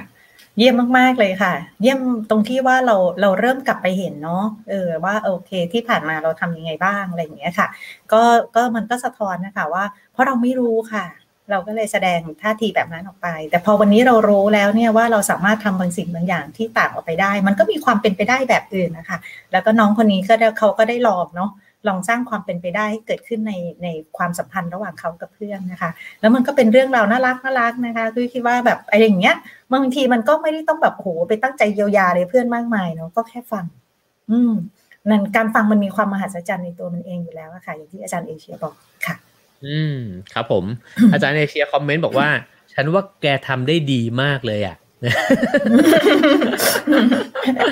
ก็ขอบคุณมากครับ ขอบคุณเจ้าของกันบ้านนะฮะ ที่เล่าให้ฟังนะครับ ผมคิดว่าเอ่อทั้งสองฉบับนะฮะที่อ่านมาเนี่ย นึกถึงคำพูดอาจารย์เอเชียเมื่ออาทิตย์ที่แล้วครับ ที่เขาบอกว่าถ้าคุณอยากได้พ่อคนใหม่ คุณก็จะได้ผ่านการฟัง ถ้าคุณอยากได้เพื่อนคนใหม่ คุณก็จะได้ผ่านการฟัง แต่พอผมอ่านกันบ้านเนี่ย ผมคิดว่าไม่ใช่เพียงแค่คุณพ่อที่เปลี่ยนนะฮะไม่ใช่แค่เพื่อนที่เปลี่ยน แต่ตัวคนที่ฟังเนี่ยแหละที่เปลี่ยนไปด้วยพร้อม ๆ กันนะครับ แล้วนี่เป็นเรื่องมหัศจรรย์มากเลยของการฟัง เพียงแค่ตั้งใจกับตัวเองนะฮะว่าฉันจะฟังอย่างแท้จริง และเป็นผู้ฟังที่ดีนะครับ โอเคครับเหลืออีกสองฉบับครับพี่ซุยฮะฉบับที่สามนะครับ อันนี้ลองไปทำแบบฝึกหัดฟังคุณแม่มาครับเขาบอกว่าวันแรกรู้สึกอึดอัดมากเลยค่ะ แม่โทรศัพท์มาคุยสามครั้งติดๆกัน ตอนที่คุยสองสายแรกเนี่ยก็คุยกันเพียงสั้น ๆ แม่พูดธุระจบก็วางสายไป พอเห็นเบอร์แม่โทรมาครั้งที่สามความรู้สึกแรกก็คือ แม่จะโทรมาทำไมนักนะ แต่ก็พยายามควบคุมตัวเองไว้นะฮะ ตั้งใจว่าจะฟังสิ่งที่แม่พยายามจะสื่อสาร แต่การคุยกันผ่านโทรศัพท์เนี่ยไม่ได้ทำให้เห็นท่าทางสีหน้าแววตานะฮะ สุดท้ายก็ล้มเหลว ด้วยการตัดบทสนทนาของแม่ ด้วยการพูดในสิ่งที่อยู่ในหัวเนี่ยออกไปก่อนที่แม่จะได้พูดจบนะฮะหลังจากวางสายไปความรู้สึกแรกก็คือผิดหวังในตัวเอง รู้สึกผิดอยู่พักใหญ่ และคิดว่าแม่ก็คงไม่ได้รู้สึกดีเช่นกัน วันถัดไปก็เลยโทรไปหาแม่ ก่อนกดโทรเนี่ยตั้งใจว่าครั้งนี้จะต้องดีขึ้น อันนี้คล้ายๆ กับที่พี่ซุยบอกนะครับว่าเคลียร์ใจตัวเองก่อนนะฮะโอ้ทำได้ถูกต้องมากเลยนะฮะแล้วก็ทำได้จริง ๆ ค่ะ วันนี้คุยกับแม่อยู่นานมาก แม่เล่าเรื่องต่างๆ มากมายให้ฟัง คิดว่าแม่ก็น่าจะรู้สึกดีที่มีคนฟังท่าน ฟังอย่างตั้งใจ ไม่ใช่แค่ฟังแต่ไม่ได้ยิน หลังวางสายไปความรู้สึกแรกก็คือขอบคุณตัวเอง ขอบคุณที่เปิดหู เปิดใจรับฟังแม่ ขอบคุณแม่ที่ยังไว้ใจเล่าเรื่องราวต่างๆ ให้ลูกที่บางครั้งก็จะเถียงดุแม่ตัดสินแม่ จากความคิดและประสบการณ์ของตัวเอง ต้องขอบคุณอาจารย์เอเชีย และคุณเอที่จัดคอร์สการเรียนรู้ดีๆ แบบนี้นะคะ หลังจากวันนั้นมาแม่ก็โทรมา แล้วคุยกันนานมาก หนูก็ฟังแม่มากขึ้น แล้วรู้สึกว่าแม่ก็ฟังหนูมากขึ้นเหมือนกันค่ะ เวลาฟังหรือคุยกับคนที่ใกล้ตัวโดยเฉพาะกับคนในครอบครัว หนูมักจะมีธงหรือคำตอบที่อยู่ในใจตลอด อาจจะด้วยอีโก้บางอย่างในตัวเองที่รู้สึกว่าตัวเองรู้มากกว่าคนในบ้าน เพราะอ่านหนังสือเยอะและเรียนจบสูงที่สุดในบ้าน จนบางครั้งคนพูดยังพูดไม่ทันจบ เราก็สวนกลับไปด้วยคำพูดที่อยู่ในหัวตัวเอง พูดออกไปในสิ่งที่คิดทำให้หลายครั้งทั้งหนูและคนพูด ก็หงุดหงิดทั้งสองฝ่ายเลยค่ะ อืมเชิญครับพี่ตุ้ยครับน่ารักมากเลยค่ะ แล้วก็พี่อยากบอกเลยค่ะ ว่าเวลาที่เราอยู่ห่างกันแบบนี้ค่ะ บางทีแล้วก็คนที่เป็นคุณพ่อคุณแม่เนาะเขาจะรู้สึกว่าเออมันเหมือนเหมือนเหมือนเรามีชีวิตของเราอะ่ะจนกระทั่งมันความเชื่อมโยงมันหายไปเนาะแล้วก็วิธีทางเดียวที่เขาจะเชื่อมโยงกับเราได้ก็คือการยกหูหาเราเนาะแล้วก็บอกเล่าความเป็นไปในชีวิตของเขาอะค่ะ ซึ่งมันแบบโอ้มันสำหรับเราแล้วมันอาจจะดูน่าเบื่อน่ารำคาญเนาะแต่ว่าถ้าเรามองในมุมของคุณแม่นะที่แบบว่าโอ้แบบ นะวันๆเนาะก็แบบว่าไม่มีไม่รู้จะคุยอะไรกับใครทำอะไรอะไรอย่างเงี้ยค่ะ แล้วการที่เขาอยากรับรู้ความเป็นไปในชีวิตของเราเนี่ย มันก็คือแบบมันก็เป็นในด้านหนึ่งก็แสดงถึงความความรักเนาะความใส่ใจที่เขามีให้เรานั่นแหละ แล้วเขาอยากจะแสดงออกอะแต่เขาไม่รู้วิธีว่าเขาจะแสดงออกยังไงนะคะวิธีที่เขาคุ้นเคยก็คืออาจจะการยกหูโทรศัพท์หาฟังให้เราเนาะซึ่งถ้าเกิดสมมติว่าเเรารู้สึกว่าอย่างเช่น มีเวลาจำกัดเนาะเราไม่สามารถคุยได้ยาวๆ เราก็ไม่ไม่ได้จำเป็นว่าโอ้โหจะต้องสปอยคุณแม่แบบคุยกันไปชั่วโมงสองชั่วโมงอะไรอย่างเงี้ยงานก็ไม่ได้ทำอะไรสมมติเนี้ยนะเออเราสามารถบอกคุณแม่ได้ค่ะ พี่คิดว่าในความสัมพันธ์ที่เราปูกันมาไว้ดีอะค่ะ เราก็อาจจะบอกคุณแม่ได้ว่า เออแบบโอ้แบบได้คุยกับคุณแม่เรารู้สึกดีมากเลยในตลอดสองสามวันนี้เนาะที่แบบว่าหนูรู้สึกว่าแม่แบบ เราสะท้อนเนาะ แม่ก็แบบรับฟังหนูแล้วหนูก็ได้ยินหลายอย่างที่หนูไม่เคยได้ยิน แล้วก็หนูชอบการคุยแบบนี้มากเลย แต่ว่าวันนี้หนูมีงานสำคัญเนาะหนูอาจจะคุยกับแม่ได้สักครึ่งชั่วโมงแม่จะโอเคไหมคะบอกไปก่อนเลยถ้าเกิดว่าเราอยากจะลิมิตเวลาเนาะฝึกคุณแม่ด้วยค่ะ แล้วฝึกตัวเองค่ะ ครับ มันมันทำให้เราใช้เวลาร่วมกันอย่างมีคุณภาพอะค่ะ มันไม่ได้อยู่ที่จำนวนชั่วโมงเนาะแต่มันคือการใช้เวลาที่มีคุณภาพร่วมกันค่ะ มันอาจจะแค่ห้านาทีสิบนาที แต่ว่าความเชื่อมโยงมัน มันมันไม่ได้หายไป อืมครับผม โอ้ชอบที่พี่ซุยบอกว่าบอกคุณแม่ด้วยนะฮะ ว่าชอบมากเลยที่เราคุยกันแบบนี้นะฮะ ผมว่าอันนี้ดีมาก เพราะว่ามันก็ไปทำให้คุณแม่เองก็เห็นความเปลี่ยนแปลงด้วยนะครับ แล้วก็น่าจะทำให้การพูดการฟังเนี่ยเป็นไปได้ดีมากขึ้นนะครับ ผมว่านี้เป็นเป็นเรื่องจริงเลย อย่างที่เมื่อสัปดาห์ที่แล้วเล่าให้ฟังเรื่อง เรื่องคุณพ่อหรือว่าป้าผมเนี่ยนะฮะที่ตอนแรกบอกกับอาจารย์เอเชียไปว่าเขาเป็นคนที่อาจจะขอบคุณคนได้ยากนะฮะแล้วก็พอผมชวนเขาขอบคุณคน แล้วก็เดี๋ยวนี้เขาเป็นคนที่ขอบคุณคนเก่งมากเลยนะฮะผมก็จะชมเขาว่าแบบโอ้ป้านี่น่ารักนะเดี๋ยวนี้นี่น่ารักใหญ่แล้วนะเนี่ยขอบคุณผีมากนะครับ ก็ผมว่าเรื่องพวกนี้เป็นเรื่องที่น่ารักนะครับ เวลาที่เราสะท้อนความเปลี่ยนแปลงให้กับคนใกล้ตัวเราฟังด้วยนะครับ ขอบคุณพี่ซุยนะครับ อาจารย์เอเชียมีเขียนโน้ตมานะฮะบอกว่าสำหรับกันบ้านชิ้นนี้นะฮะว่า ชอบที่สะท้อนให้เห็นว่าเกิดอะไรขึ้นข้างใน อาจจะมีบางครั้งที่เราเผลอไปตอบโต้แบบเดิมๆบ้างก็อย่าลืมกลับมานะฮะคือถ้าเราเผลอตอบโต้แบบเดิมๆไปบ้างเนี่ยก็อย่าลืมกลับมาเท่าทันและให้อภัยตัวเองนะครับ ดีใจด้วยกับคุณแม่ที่ได้ลูกสาวคนใหม่ และดีใจด้วยกับคุณลูกนะฮะที่ได้คุณแม่คนใหม่นะครับ อืมครับผม โอเคครับ มาถึงจดหมายอ่ากันบ้านฉบับสุดท้ายครับ โอ้นี่เขาคัดเลือกมาแบบไม่ซ้ำเลยนะฮะ มีฟังพ่อฟังแม่ฟังเพื่อน และฉบับสุดท้ายคือ ฟังแฟนครับผม โอเคครับ กันบ้านเขียนมาแบบนี้ฮะ พอความคิดเห็นไม่ตรงกันเรื่องงานต่างคนจะพยายามยืนยันและบอกความคิดในมุมของตัวเอง โดยแยกกันพูด เรารู้สึกว่าเราอยากจะจบงานนี้ แต่เขาบอกว่ามันน่าจะเป็นแบบนี้ไม่ใช่เหรอไม่ใช่แบบที่เราเข้าใจ ซึ่งพอเราฟังไปเรื่อยๆ เออเราก็ฟังไปเรื่อยๆนะฮะแต่ก็ทำได้แย่มากแบบว่าเมื่อไหร่จะพูดจบสักที แต่ก็ได้เข้าใจมากขึ้นนะฮะได้เห็นดูก็เห็นด้วย แต่ในใจก็มีความรำคาญไม่อยากยอม คงต้องฝึกอีกมากเลยค่ะโอ้จดหมายอ่ากันบ้านฉบับนี้น่ารักมากนะฮะคือเล่าอย่างจริงใจมากๆนะครับ แล้วเขาก็สรุปบทเรียนนะฮะว่าสิ่งที่ได้เรียนรู้จากการฟังของตัวเองคือ ฟังไม่จบ แย่งพูด เสียงดังขึ้น มีความหงุดหงิด ยืนยันในความคิดของตัวเอง ส่วนใหญ่เป็นกับแฟนและส่วนมากก็จะเป็นเฉพาะเรื่องงานด้วยครับ อืมอืมค่ะ ก็คิดว่าเดออย่างน้อยนะเราได้ลองทำนะคะ แล้วก็ได้เห็นว่ามันมีหลายหลายอย่างที่มันอาจจะยังยากอยู่นะคะ ซึ่งจริง ๆ แล้วความยากตรงนี้ค่ะพี่ว่ามันก็คงมีหลายเรื่องที่มัน เออมันมันกดปุ่มเราแหละเออเพราะฉะนั้นพี่คิดว่ามันมันก็คงจะมีส่วนหนึ่งที่มันมาจากเขาเนาะกับแฟนเนาะแล้วก็ขณะเดียวกันมันก็คงมีหลายอย่างที่มันมาจากเอ่อ ข้างในเราที่เรามีความคิดความเห็นความเชื่อเนาะโดยเพราะว่ามันเป็นเรื่องงานนะมันอาจจะเป็นแบบมุมมองประสบการณ์หลาย ๆ อย่างที่มันต่างกันนะคะเพราะฉะนั้นเนี่ยก็แบบอาจจะลองลองใช้เวลานิ่ง ๆสำรวจตัวเองเนาะว่าเวลาที่แบบเออเขาไม่เชื่อแบบนี้เขาไม่อะไรเงี้ย ข้างในเรามันเป็นยังไงอะมันทุรนทุรายยังไง มันดิ้นรนยังไง แล้วเราอยากอยากให้มันเป็นยังไงหรอ เวลาที่แบบเออใช่ไหมแล้วถ้าเกิดว่าไม่มีมันเราไม่สามารถทำให้ทุกคนคิดหรือเชื่อเหมือนเราได้อะเออเราจะอยู่กับการบ้านนี้ยังไงอะเออ ที่จะทำให้เราทั้งคู่มีความสุขขึ้น ใช่ไหมได้ใช้เวลาร่วมกันอย่างดีงามเพิ่มขึ้น มันก็จะเริ่มเห็นความเป็นไปได้อื่น ๆ เนาะเพราะบางทีมันเหมือนกับแค่อยากให้เขาแบบฟังเราบ้างอะแต่ลึกๆคืออะไรอะใช่ไหมลึกๆก็คือว่า เอ้ยเราเราเราเวลาเราอยู่กับแฟนเราก็อยากให้แบบ เออมีการเคารพให้เกียรติมีการยอมรับเนาะหรือว่าแบบว่าใส่ใจเออที่จะแบบว่า เออได้คือแม้ว่าเขาเราจะไม่เห็นด้วยไม่เป็นไรอะ่ะแต่ถ้าเกิดว่าโอเคมันเป็นการใส่ใจเนาะแล้วก็เคารพกันให้เกียรติกันยอมรับกันด้วยอะไรเงี้ยมันก็สำคัญค่ะที่คิดว่าหลายครั้งที่เออ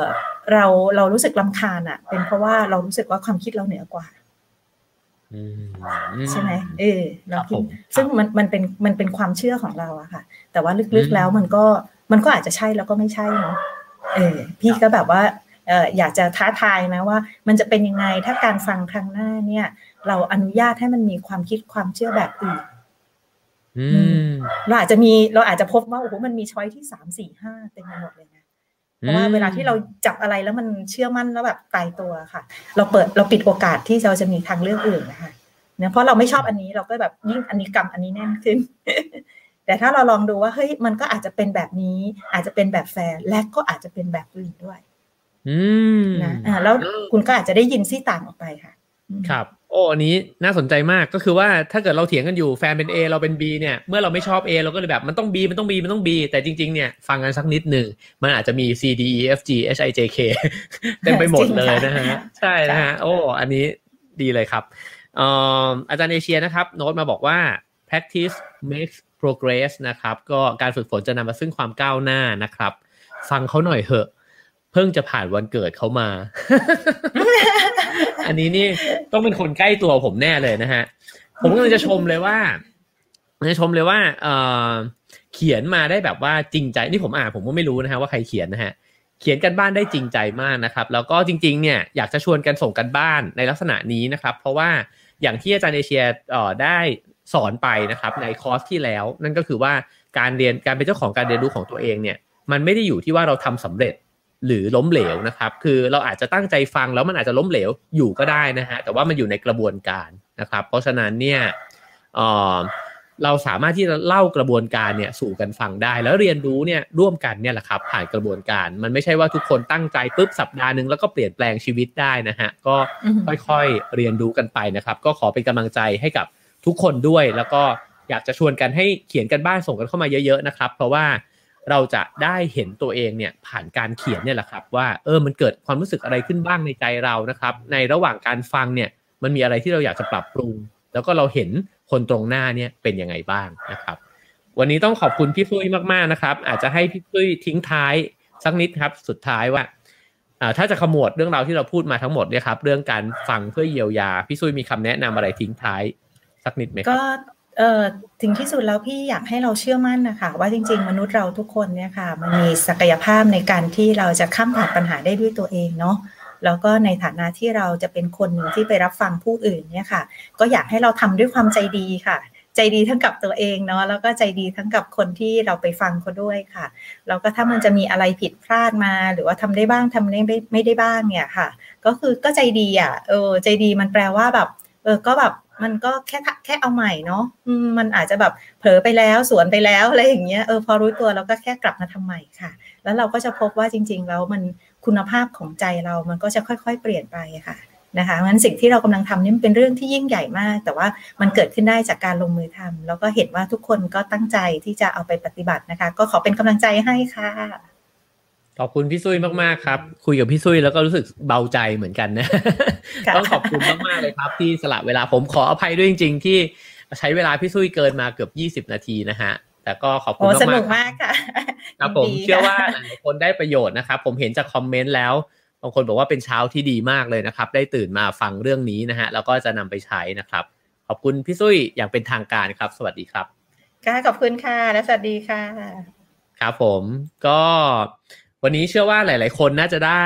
ทริคนะครับ ได้ how to ที่แบบนำไปปฏิบัติได้จริงเนี่ยหลายอย่างเลยนะฮะ จากคนที่ทำงานด้านนี้มายาวนาน แล้วผมว่าเวลาที่พี่ซุยแชร์เรื่องให้ฟังน่าสนใจนะฮะ ว่ากระทั่งตัวพี่ซุยเองเนี่ยซึ่งมาสอนพวกเราเนี่ยก็ยังมีความรู้สึกนะฮะเวลาที่ฟังเมื่อกี้พี่ซุยก็แชร์ให้ฟังว่าบางทีก็เกลียดไอ้คนนี้จังเลย แล้วก็กลับไปทำงานกับตัวเอง เพื่อที่จะหาคำตอบนะครับ ก็ ทุกคนล้วนแล้วแต่อยู่ในกระบวนการแบบนี้ด้วยกันทั้งสิ้นนะฮะ มันก็คงจะหาคนที่ฟังแล้วก็โหฟังเป็นฟังเป็นเนี่ยก็ไม่ง่ายขนาดนั้นนะครับ แต่ผมคิดว่าเมื่อเราตั้งใจว่าจะเริ่มต้นเป็นผู้ฟังที่ดีเนี่ยชีวิตก็น่าจะค่อยๆ เปลี่ยนแปลงไปความสัมพันธ์ต่างๆนะฮะการงานแล้วก็